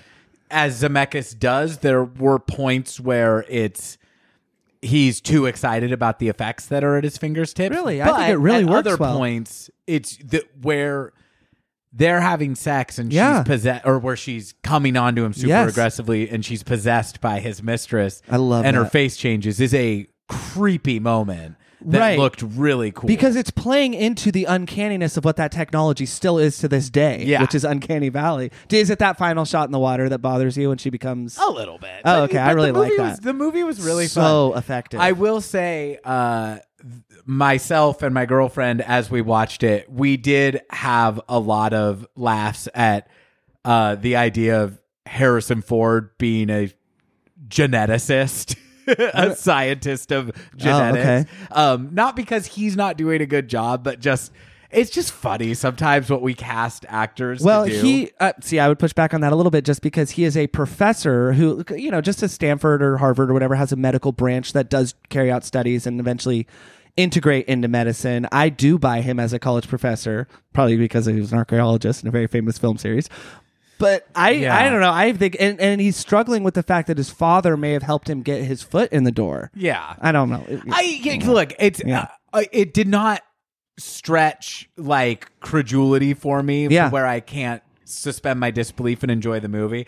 I will just say I had no problem buying him as an asshole and a bad guy. Yes. and a little bit. of- Claire. look, I have I have personally known some very good looking scientists. yeah, but I'm a little bit like yeah, I think maybe what was played into it for me is Harrison Ford's famous lack of giving a fuck too about movies that he's in. Uh-huh. You know, he's like known for like not taking it very seriously, Yeah. which is a refreshing attitude in some ways, and in some ways I'm like this man did no even cursory actor research about the thing that he's pretending to do here. That's- like to me it felt like what am I a scientist? All right. That's a little sad to Harrison because, as is my habit, I did go deep down the IMDb rabbit hole of trivia, and he did prep for this movie, uh, which was uncharacteristic. I'm not trying to just push. I mean, of No, course, no, your it's opinion- interesting. but I, I, he did. This is a Radiohead podcast. We've got to talk about Robert Zemeckis' 2000 thriller, What Lies Who Beneath. is the star though of that film? Uh, but Michelle Pfeiffer, who we have talked about at That's length on this podcast.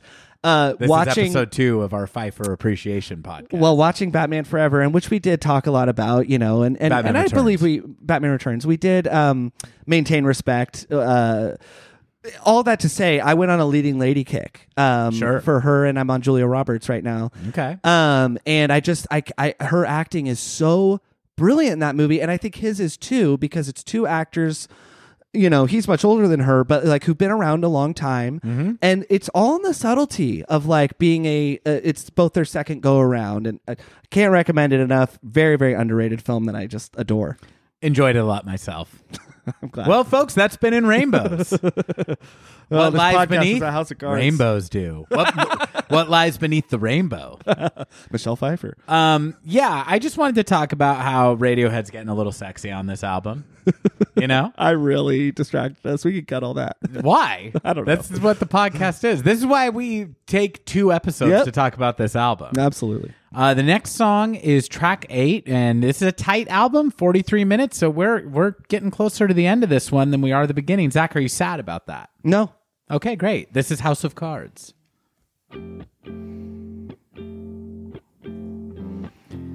I talked about the way things sound on this album. Mm-hmm. Listen to this guitar tone. Do you know the famous trivia of what Jonny's doing and as far as what he's playing his guitar with on this song? No, but please tell me because the way the strum is so unique and the pull, what I hear to be the strum up of the high strings and the strumming down of the mm-hmm. low strings is really unusual sounding to me, even though this sounds deceptively. This sounds like it's mm-hmm. simple, but it's probably not. So, what's going on here? Well, I just know that he's using a coin on his guitar strings to achieve that sort of ominous oh, drone. Oh, Cool. Now, I I've never not never been able to. I don't know if I've researched enough to find out how he's achieving that cleanly. That sounds too organized rhythmically to be Tom. No disrespect, Tom. Do you know what I'm saying though? a mm-hmm, little bit. It mm-hmm. sounds very Gilmorian. David mm-hmm. Gilmour, who is has one of the cleanest sense of rhythm I think of any electric guitar player to ever grace our sweet ears. Well, the sound on the strings is very unusual, and his tone is really, really bassy. And I think that this is one of the finest rhythm guitar parts on this album. Mm-hmm. Now, this song for me is a grower. I've mm-hmm. always liked it. I'm going to throw out there, and you can correct me. I've always liked it more than you like it. Mm-hmm. But it hasn't been my favorite over the years. It's now one that I love as much as anything. Really? Okay. I think this song is gorgeous, and I think that I like it for no other reason than no other Radiohead song that I can think of has this rhythm. It's Ray. It's Radiohead. This is Radiohead Oh, doing a reggae rhythm. Okay. Brah! D- do I hear? I'm not sure if I hear that really. I mean, just to me, just that upstroke. Yeah. on the guitar and the drums. Well, I think It's a I little bit of like a like dub reggae rhythm by way of Radiohead. I compared it to Gilmour because of the the strumming in uh, Another Brick in the Wall Part Two. Uh huh. Yeah, I do know too that Jonny is playing a Gibson on this song, and that song, Another Brick in the Wall, is the only Pink Floyd song where David Gilmour played a Gibson instead of a Strat. So in terms of tone, I don't think that's contriving. And we've talked about possible similar. I mean, David Gilmour is is on my Mount Rushmore forty seven men and women. I have to have more than uh, four spots on my. No, I'd say he's in my top five. Um, Sure. Which is, you know. Uh, but, anyways, that, that is to say, I, I agree with the uniqueness of it in the catalog. I certainly don't dislike it. Um, there's parts I love of it. It's a couple seconds back when he said fall on the table. I really like what Tom's doing vocally. Um, I remember being very disappointed when this was the third single, I want to say. I know the music video was really inventive in terms of what it was doing with technology. No cameras. Right. Yeah, which is really cool. Um you know, yeah, I struggle to say I dislike any song on this album. I don't struggle to. I will proudly and affirm and firmly state there's not a single song I dislike. Mm-hmm. Uh, this this would not be near the top. Mm-hmm. I think that the two songs that I don't love, Weird Fish and Arpeggi, that we've listened to so far, Mm-hmm. they have some sort of similar through line in that I think I love what you said that there's no other Radiohead songs that sound like it. There's no other really Radiohead song that sounds like dollars and cents, you know, either. This th- these are much better songs in my opinion, but I don't always know that those are the songs I love by them. Yeah. No, I think that's fair. I just um I, I don't know what to it's just really nice sounding. I find this Yeah. song to be like you could put this on at a party. This is this is the opposite of, of me putting cli- climbing up the walls on Yeah. uh, I mean, and hey, he even references a key party in the song. That's right. Yeah. Throw your keys in the bowl. Yeah. Um, also, I would maybe say that this is the one song that does have a chorus, Zach, and I think we're hearing it now. I think Reckoner also has a chorus now in retrospect. Does it? I, I don't know about that. Reckoner. Yeah, but Maybe that's not. start how he starts the verse. I'm gonna have to thumb through Brad's book. Brad might say I would say all this denial two. denial stanza are the chorus of. yeah, And maybe Um, that's why you don't. Maybe that's why you don't like it so much. Is you're like chorus, Amateur hour. I'm pretty certain though that that bloody pop that, group. Uh, well, I mean, I should have come prepared, but maybe for our Disc 2 episode, I'm going to have to thumb through uh, Brad's table that he provides, demon showing this. But I, there's a possibility. Send him another possibility. email. yeah. Uh, Be like, prove to me that no songs on In Rainbows have a chorus. Uh, he blocks me. You know what it is? It's like that asshole Steven Crowder, that right wing fascist jerk off who Yeah. does the change my mind stuff. Yeah, yeah. But it's me at a card table, right, on a college campus, and I have a poster board that says, forget about House it. of Cards has a chorus. Change my mind. and I'm at, and I'm at the university that Brad teaches at, just waiting for him to walk by. yeah, and it's all an elaborate test of do young people listen to Radiohead? Yeah, they're like House of Cards. What is? There's no context provided whatsoever, and it's confusing because I'm at a card table and I'm building a house of cards. That's why I said your side just says forget about it. um, no, I I uh, don't have too much. I just wanted to say we have already gone through the albums, but Morning Bell from Kid A and and a rendition of it from Amnesiac. Mm-hmm. Um, but you know, Morning Bell, the lyrics to that song, and Wolf at the Door. Mm. And then this song, House of Cards, uh, correct me if I'm wrong, but I think we have sort of actually agreed with each other that they represent maybe possibly an abusive relationship or someone uh, chasing after somebody who is in a relationship. the latter with House of Cards. Yeah. is what you say. I mean, it, it's he's he's watching somebody from like a slightly obscured vantage point. I think it's like you've had chemistry with with this person. Mm-hmm. Feelings have maybe not been overtly expressed, but it's kind of this is like a Jim and Pam. Yeah. And he's watching Roy and just being like, "All right, kind of ditch the asshole. Yeah. Yeah. Yeah. come come hang out with me while we and we can abuse Dwight together." For some reason, I think of those songs though as like this trifecta, even though Wolf at the Door seems very obviously as obvious as radio can get about an abusive relationship. And then to kind of blend the two, I think Morning Bell uh, seems like maybe a relationship falling apart that does have some sort of abusive elements. I think of these, you know, as a as, as sort of a, a threesome, if you will. And they're all so different tonally and melodically. I would say this one just ranks at the bottom. It goes Morning Bell, Wolf at the Door. This one. Okay, fair enough. But I like that about the Radiohead like bad relationship triangle. Yeah, and I would say Fits if you were going to arc. if you were to make them a story, Yeah, I think it would be Wolf at the Door, Mm. House of Cards, and then Morning Bell. I'd go chronologically. I'd go Morning Bell, Wolf, Wolf at the Door, House of Cards. Yeah, maybe that is true. I mean, House of Cards definitely is like there's a glimmer of hope to House of Cards. I picture House but it's of also Cards. denial denial so it's like this person that he's pining after is not ready to leave the situation that they're in okay. Uh, I was gonna say House of Cards maybe is the victim of the abuse perpetrated Wolf at the Door. Uh, could be either gender, but let's say it's a woman. Um, and now has sort of maybe come out of that and is maybe pining for affection from the wrong person. oh i like that Yeah, that's the story narrative I've applied to it. oh i like that a lot i like that because that's more radioheady Yeah, and there's a little bit more of optimism to it potentially too. yeah Yeah. but again like i mean i do think it's interesting discussing this album how much you you brought up fatherhood i think that it's like I don't know if the dad is. I, I'm almost like I wonder if Tom at this point in his life is getting song ideas from like parents that he's interacting with on play dates Right. and stuff like that. Yeah. it does. It seems like Ed. yeah, exactly, totally. Yeah, it's like is, is this about me? You know, I'm sorry. We're I'm so sorry. on Walker. it, Tom. Cute photo of Tom, Ed, and their two little ones. Though I know each of them have more than one child, but like when they're whichever kid it is, is at maybe Probably between kid age A. two and three. No, no, no. It's after that, but they're on like no, a, I- a you play said date. whatever Oh, kid it is. I was God, dumb I joke. missed it. But yeah, it's just adorable. Uh, That's that is adorable. I we take yeah, the kids to the park and shit. it's just he's tackling some more like, you know, Mm-hmm. suburban themes here.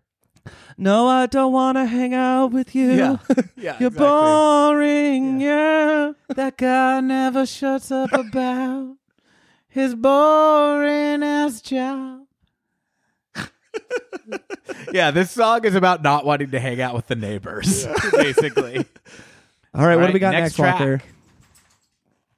This is one of the first songs recorded for the album, a song called Jigsaw Falling into Place that I think we'll let this intro play a little bit because Mm-hmm. it starts in a very cool way.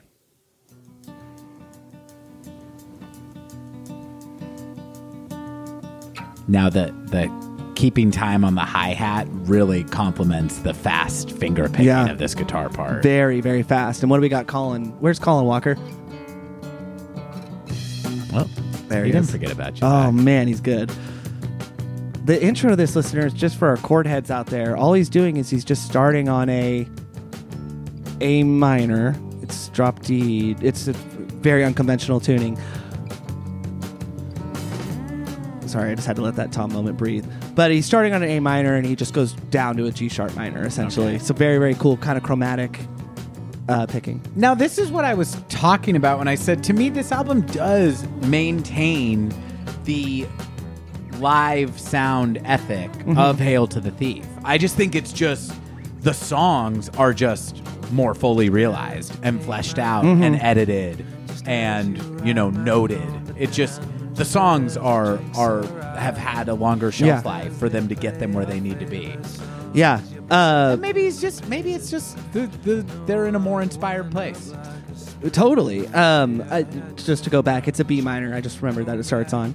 Um, But this doesn't sound super overdubby. This sounds like No. Radiohead playing a song. yeah, and uh, it's uh, speaking of Wolf at the Door. Uh, it's kind of in that talky, you know. Uh, Uh-huh. Tom's vocals do really open up in this song. Yeah, but you're right. It's but kind of it's, uh, atonal. yeah, and it's it's the guitar part is listeners is just so complicated and amazing. Beautiful. Oh, so from good. Who from the eponymous Phil? Yeah. An Um, eponymous Phil from Phil. This this tuning, listeners, is uh, D A D F sharp B E, and you could also that was from six to one. You could also make your one a D if you wanted to as well. Um, but the song stays in B minor almost the entire time. Here's Those where it starts to build, vocals are so cool. which it's Jonny on the. Uh,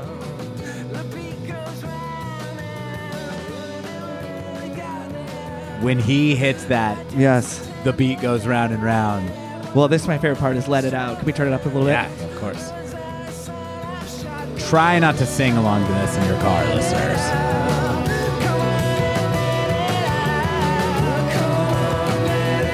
That's a great overdub. Can I tell you something, Walker? Tom's harmonizing. He's doing a low harmony. Yeah. I don't know if I ever noticed that. Can I tell you something? Please. This is my favorite Radiohead song ever. I'm sitting in stunned, reverent silence, listeners. Why are you stunned? No, I'm not. I knew that you really, really love the song. Um, man, I can't argue with it. I mean, I, I don't know if it's my favorite Radiohead song, but thi- this is as good as it gets. I mean, they are firing on all cylinders here. Exactly. They sound like a band. It's a really nice combo to me of their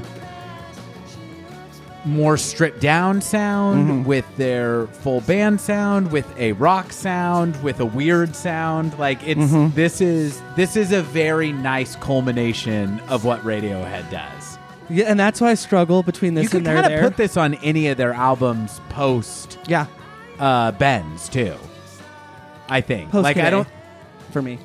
Kid A. It could be on Kid A for me though. if it was on In Rainbows, you would be like, "Whoa, this is this is a crazy." I- on- sorry. yeah. If it was on OK Computer, Yes. I, I agree. It would stand out as complex. Yeah, but I guess I just mean this to me sounds like enough different versions of what Radiohead does. Yeah. that it would not be totally out of place on any of their albums. that's and that's why I think it's my favorite. It, it's so hard between this and there there.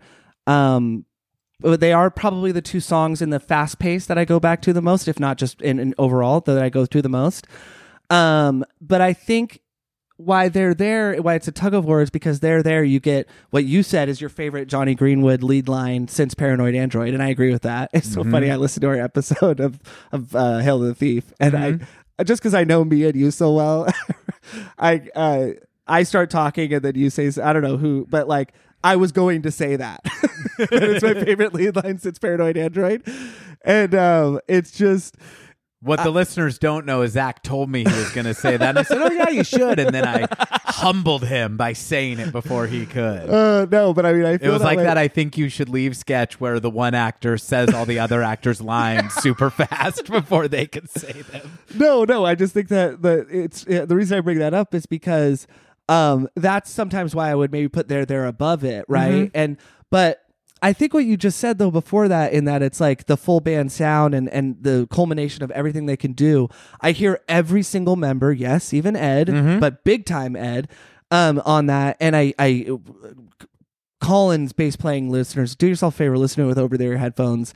Um, Tom's acoustic guitar playing because where I hear Jonny Greenwood big time is in the string arrangements, and that's why maybe I would be like, oh, is it that or there or there? Because I don't hit the get the wailing Jonny Greenwood, but it it like we were just saying, it's like it's everybody at all cylinders. That's what you said, everyone on mm-hmm. full cylinders. And like they're there, Phil is just keeping you from the very from the get go with that tap of the hi hat. So it is just this culmination of every single member of Radiohead at their finest. To the extent where it's Tom doing a low bassy sound with his voice, mm-hmm. which is not what you think of with Tom Yorke. But by the end of that song, where are you? You're at Tom wailing, you know, in a way only he can do. It's just, it's so good. And I love the lyrics. I love the journey it takes you on. There is no chorus, so structurally we got that Radiohead thing. Is I could go on and on and on. It's a it's an amazing song. It's like we another one that's weirdly a toe tapper, even though it's a very odd song. Um, it's also fitting in with the kind of more down to earth themes, or the down to earth, or or you know ordinary, personal, less political themes of the last few albums.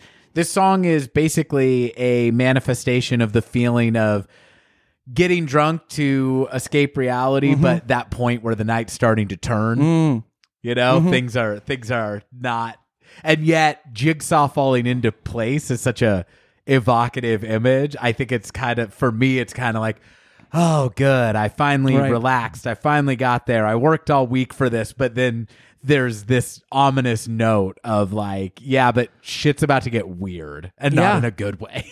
yeah, that's so interesting. like I I just the walls are bending shape. This place is on a mission. Yeah, That's describing something that could be seen as very um like social and po- like Mm-hmm. you know the the sound of the chatter in the bar but Yeah. it doesn't sound very nice the way he's describing it there Mm-hmm. and I I don't know I just I like it I like the lyrical content of the song and it sounds so cool when it opens up in a jung ju du du du du jung jung jung jung jung jung Mm-hmm. Yeah. jung, jung.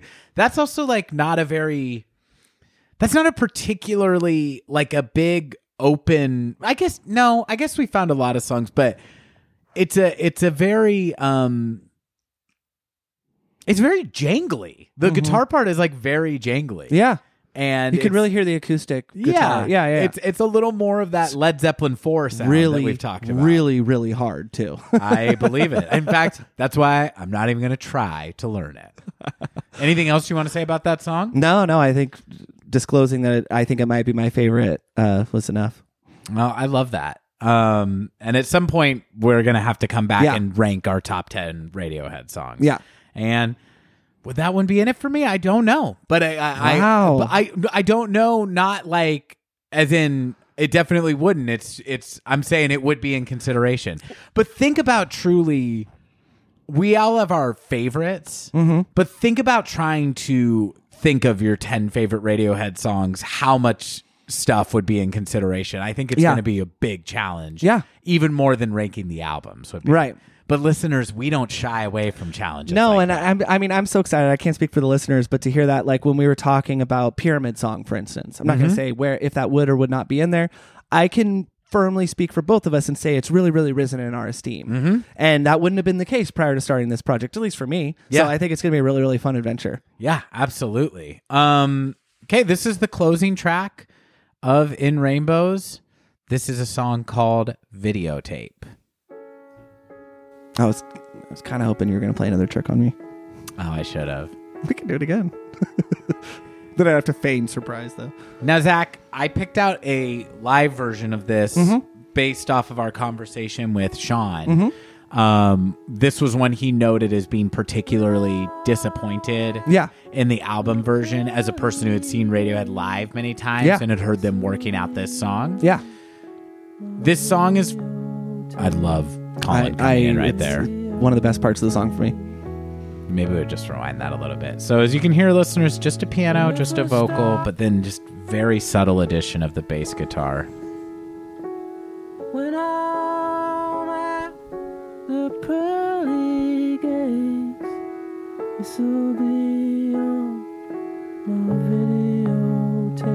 And it, Really it nice. warns us of what's to come way later in the song of the. "Ooh." I feel mm-hmm. like Tom, being the musical genius that he is, this is where I feel like sometimes Tom's writing on his subconscious and just he gets music at like a Paul McCartney level. Mm-hmm. Maybe third time I've mentioned that man.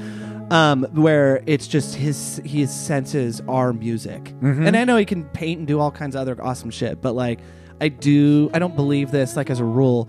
I think some people have the potential, maybe all of us do, but to unlock where it's like music is like this other, it is another language, but I, I'm gonna Yeah, let yeah. you take over from here, but I don't know. well, I, I I just wanted to say about the so I don't know if it's super connected to what you were saying, but just this is one that Sean was talking Yeah, about really not appreciating uh-huh. how well I don't want to put words in his mouth, but he liked the way they were playing Yes. it live a lot better than the way it came out on the album, and he referred to it being much more rockin' and kind of open Yeah. and experimental sounding live. Very interesting to hear.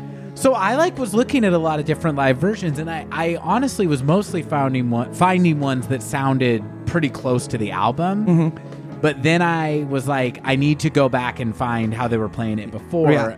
Their Bonnaroo 2006 set. Which is a legendary set. It's considered one of the best sets Yeah. that Radiohead ever played. Um, I got what he was talking about, the way they played Yeah. videotape live there. I don't want to play it on this Yeah. episode, but when we discuss disc two, Yeah. um, I get it. I get it. it they, it's different. It's really cool. They really open it up. Yeah. I still think that this is a perfect way to close this album, Mm-hmm. and I love the studio version of this song. What do you think about videotape? Uh, it's interesting. It's it's a song that I know it's man, it's so good. Uh I kind of associate this song with like a really dark period in my life. Mm-hmm. And I think that's okay because I think music transcends that as we've talked about throughout this show and all that and, and not anything in particular, you know. I've been fortunate listeners not to have any, you know, low like my low points of I'm still here and all that, but it's more a feeling, kind of like Jesse was talking about with Hail of the Thief, maybe a little bit. So mm-hmm. it's not like, oh, the time I fell down and skinned my knee, I was listening to videotape. It's more just a, a vibe that might not be super pleasant. I think that might be the point of the song. It's not a super happy song. Mm-hmm. I don't know that I would slot it in as the closer if sequencing was up to me. I don't Okay. know that it works anywhere else. So I mm-hmm. will just leave it as I think it's a brilliant, brilliant, brilliant song by a brilliant, great band off of an amazing album. I think if I could just hint, I would say that maybe this might be one I would consider uh, swapping out for some one of the songs that is on disc two. And I do have a particular song in mind, and I, I bet you can guess what it is, but we'll keep that to each other or to ourselves. Honestly, no. All right. I, I'm excited to hear. So I Um, love it. It's just it's not. I'm not as enthusiastic maybe about it. Fair enough. I mean, I definitely agree with you that I don't know where it fits other than the closer. Yes. Yeah. Um, and you know, it is a dark song, or at least a heavy song. It's it's like the thoughts of a dying man. Yeah. Tom doesn't talk a ton about what his lyrics mean, but this one he has said that that's like what he was thinking. when Mm-hmm. Yeah. he wrote When it. I'm at the pearly gates. and- Yeah, a man dying of cancer and and reflecting on what did it all mean. Um, I think that what's happening here is really cool, and a really cool way to close the album, though, is that Yeah, uh, Warren Lane has a really amazing, incredible video talking about what is the time signature of this song. Sure, because Really, what, really what cool. happens is is there's a a a kick drum and a snare sound that gets stretched out and out and out Mm-hmm. Yeah. over the course of the song until it's very very Mm-hmm. odd and almost unrecognizable. And I just also want to say that this song is another one where Radiohead is playing the same melody part the Mm-hmm. entire time and then completely changes the tone of it by Mm-hmm. the bass note that is playing. So this is the most repetitive song on the album Mm-hmm. for sure. Maybe one of the most repetitive Radiohead Mm-hmm. songs, period, in terms of to me it sounds like Tom is playing three chords Mm-hmm. the entire time. Yeah, Dun dun dun dun. Yeah. So one one two three one one two three. That repeats the whole time. But I'm gonna see if I can find where he first brings in the low note on the piano, and it really Mm-hmm. it alters the chord, alters the, vibe. chord, and it's so cool. So let me see.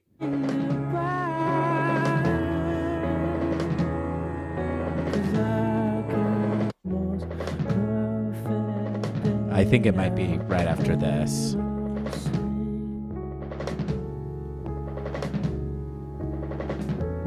Right there. Yeah,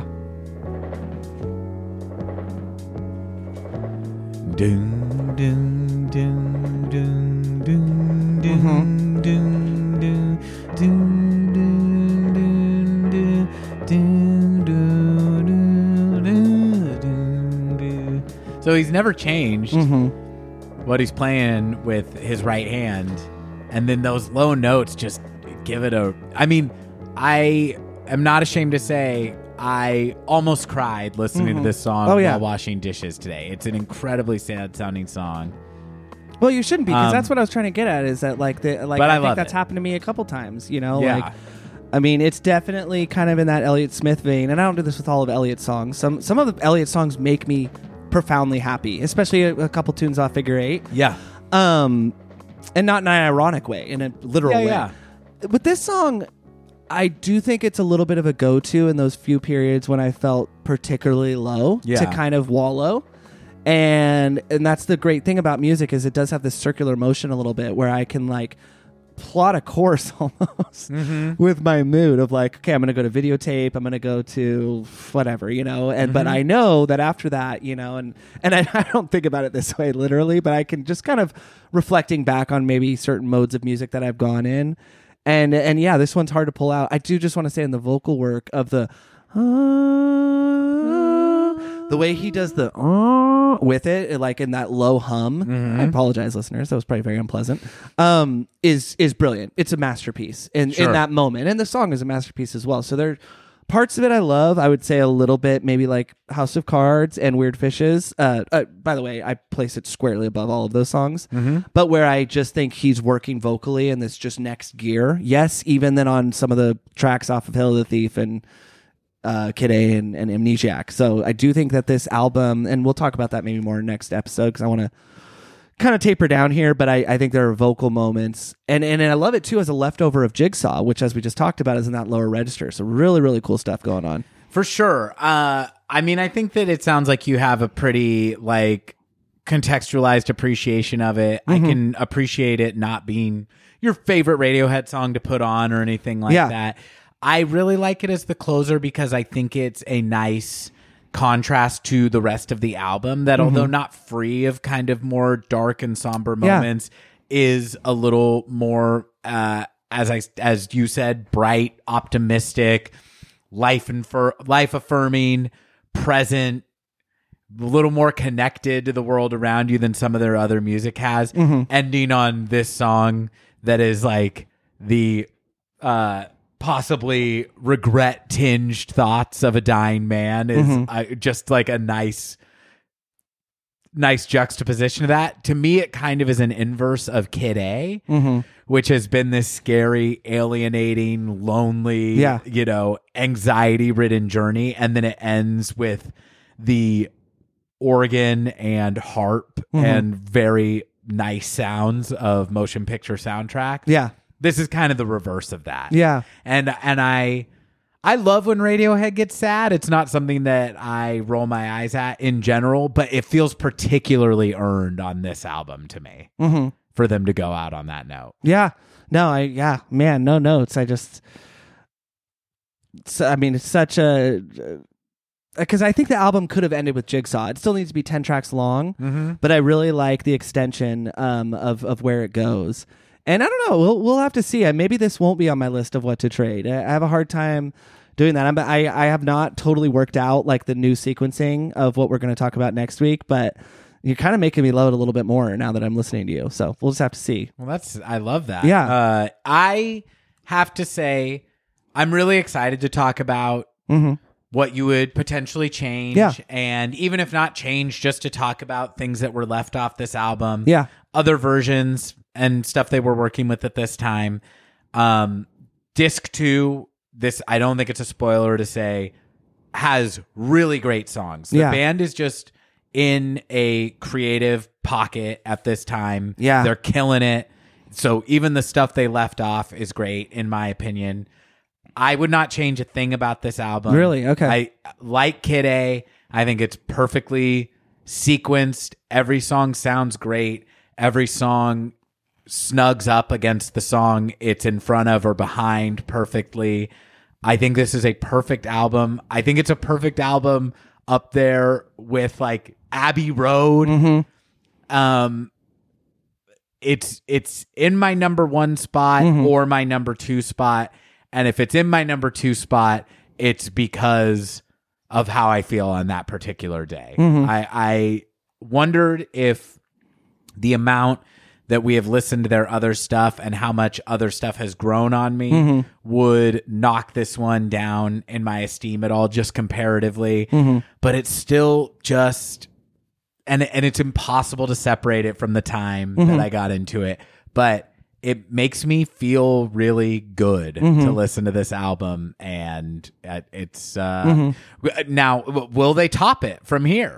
We st- we still have more opportunities for radiohead to blow my mind Yeah. but um goddamn do i love this record and i really loved listening to it so closely with you Yeah, and in ditto. preparation for this podcast Yeah. what are your final takeaways about in rainbows and where it kind of stands for you don't have to rank it but no, no worries. Yeah. Uh, I mean, I I think that uh, what is undeniable in Radiohead context is I do think that this is a magnum opus, and and I think that you can have several, right? Like I think um, maybe Raging Bull and Goodfellas or something like that, or Raging Bull and Casino, depending on who you ask, or or something a director or creator that has had these um, these these points of uh, of creativity and and collaboration that are just you could kind of toss up which one but like generally folks agree. And i think that's kind of how i feel about uh in rainbows is like maybe i could rearrange some of the b-sides where i want this or that you know but it doesn't really matter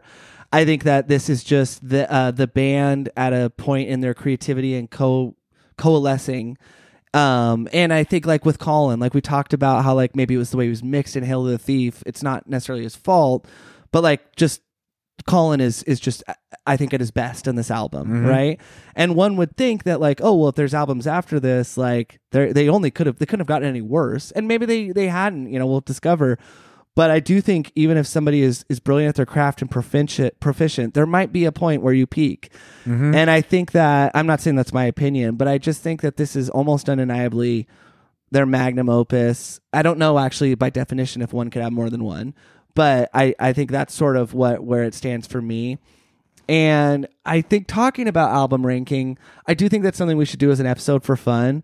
Um, might be a fun guest episode. I don't know, but I've kind of realized, like on the way up here, and as you were talking, that I don't really know if I could rank the albums of Radiohead because I feel like they're. It's like trying to rank like my mood, right? And obviously, a bad mood is not preferable to a good mood. But when I'm talking about a good mood, you know, is it better to be laughing with friends or to be having a uniquely romantic moment with your spouse or something, mm-hmm. right? Like, what is better? Well, why even do that? Right. Because if you rank a moment with your significant other, then you're demeaning the importance of friendship. You Sure. know, why Yeah, not yeah, just yeah. have them be equal? and and that's not to say that Pablo Honey is a bad mood, but I, I'm talking about like maybe the bends through this point, you know, and it, and it kind of just depends on what mood I'm in, not what season of life, Yeah. not what level of maturity. And I think that there are a few bands that really can kind of uh that I could say that about. So that's kind of where I would close. I feel the same way, dude. I mean, this is one of the only bands where when I get to my top four Yeah. favorite albums, it um it feels like a sin to rank any of them lower than number one. Yeah. but there can only be one number one. but no, I I really like connect with that, and I do think that this period of the band represents another reinvention and Yes, another yes. peak. Yes. And it is I don't know if you can have more than one magnum opus Mm-hmm. either, but I do know that this band has had multiple creative peaks. Mm-hmm. And this is a subtler reinvention, Mm-hmm. I think, than OK Com- the bends to OK Computer and Mm-hmm. OK Computer to Kid A. But I think that this is the reinvention that they were going for with Yeah. Hail to the Thief Yes. and is now realized, which is we're not doing Kid A again, but just by being so proficient mm-hmm. at what we do, at our communication with each other mm-hmm. musically, and by having such a signature sound and knowing exactly the space we work in so well, by the nature of that, without completely reinventing how rock and pop music mm-hmm. is being done, we're making an album that sounds like nobody else. It's like Radiohead is now so good at being Radiohead Yeah. that them in a more relaxed zone is reinvention. Yes. And uh, oh, we should have closed with that, but I just wanted to say one other thing. If you look at like the press material and all of that for Hill the Thief, it's a little scary. It, the year was 2003. Tom's wearing sort of Bono s sunglasses. Uh-huh. The hairstyles. So one of the members of the band has dyed hair, and you think about how much fashion has always been integrated in rock and roll. But in 2003 through 2006, it became this thing that if you were a rock emo band, you had, you know, and I don't want to take it all through that, and I don't want to demean it. If you even just look at the way Radiohead dressed in In Rainbows relative to Hail to the Thief, they're like, nope, we're th- we're not going to go that way. We're not. Maybe I'm sure they have stylists or something like that for photo shoots, but it is they look more stripped down, and I think that they may have even take maybe that wasn't even their idea. Maybe their publicist made them put on clothes and sunglasses. I don't know. I don't really care because I just think that even the footage from this and Spin magazine, you know, the photo shoots, like they just look like they look, and I think they finally like learn to love themselves, mm-hmm. and that might be why, to Sean's point, as much as we like totally had a great time and cringe a little bit at his objections to this, I. I almost hear him a little bit on that he when he said I don't even like to hear these songs live mm-hmm. because it's not that they can't do it or that they were fooling us or their studio trickery, but I I really think that these songs are meant to be sort of lived in on the album. Mm-hmm. Whereas I think Kid A and Amnesiac were maybe meant to be lived in in multiple dimensions, Sure. or, or iterations, and I don't think it's anything to do with that Tom's voice had gotten worse, so the band didn't care, any of that kind of stuff. So I, that may be a weird note to go out on, but that's kind of my last thought. I get it though. I mean, I don't know if this is. I, I think if I were to distill what I was trying to say about how subtle of a reinvention this is, I think if I were to put it in a more succinct way, I think this is the first Radiohead album where they make it look easy. yeah, I know it wasn't easy. I know there is a Mm-hmm. intense amount of craft that went into Mm-hmm. making this look easy. But Kid A, it doesn't co- you don't feel the pain uh it doesn't come off as try hard. But you don't listen to Kid A and go, "Yeah, it sounds like they just No. like got in a room and banged this out, right?" Yeah. But In Rainbows kind of has that Yeah. feel to me. Especially and on Hail songs to like the Thief Nude. has that feel to a, a less successful degree Yeah. to me. But this one is like where it's just like, oh, is this what they do? They just get together and crap out a masterpiece Right. Mm-hmm. like this? No, of course not. But it just it feels so effortless. Yeah, it goes And- down so smooth. That's why on any given day this this could be my favorite one. Yeah, Tastes like honey, doesn't it, Zach? like Pablo, but not Pablo. honey. oh, not Pablo. honey. not like Pablo's honey. No notes. I love it. I enjoyed us the hell out of covering this album with you. Yeah, ditto. And listeners, I hope you enjoyed spending time with us. I hope that we sufficiently have loved Radiohead on this one for you. Uh, like spinning pats, I'm looking in your direction. This is the first call out of I saw that you didn't like that I don't like the raindrops 47 times. Take it up with our guest on that episode. I don't know. Why am I going out on such a hostile note? We can cut this. Uh. No, actually, I can tur- I can reframe this as a positive. Zach, all I wanted when we started this was to gain enough of an audience mm-hmm. that people could both celebrate and deride our mm-hmm. Radiohead takes. Yeah. It's so fun. I have been yelling into my phone mm-hmm. when I'm listening to a podcast of people that I love, a mm-hmm. podcast that I love, because you're like, these are my podcast Yeah. friends. How are they getting this so wrong? Right. Right. And I only have done that when I enjoy a podcast Yeah. enough that I care about the takes of the people making it. Yeah. No, totally. So, listeners, if you have pulled your hair out because Walker or Zach took a crap on your favorite Radiohead song, or because we love a song that you are certain is one of their most trite or stupid Mm-hmm. Yeah. songs and stuck with us. I think that means that you're in the bunker with us, and we're really, really happy to have you aboard. Yeah. We're so happy to be back after those few weeks off. Um, thank you for sticking with us during the break and coming back so that we could give you our two episode coverage of In Rainbows. Tell your friends about this podcast if they're Radiohead curious, and make sure that you come back next week because we're going to have even more from this period to cover for you.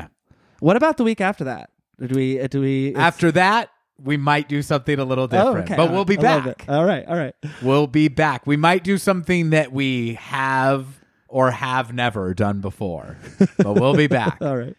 Listeners, with that, thank you so much. I am Walker Glenn. I'm Zach Glenn. we'll see you next week. Bye. Bye. Idiotalk is a Glenn Brothers production. Get in touch with us at idiotalk.podcast at gmail.com or follow us on Instagram at idiotalk.podcast. And thanks for listening to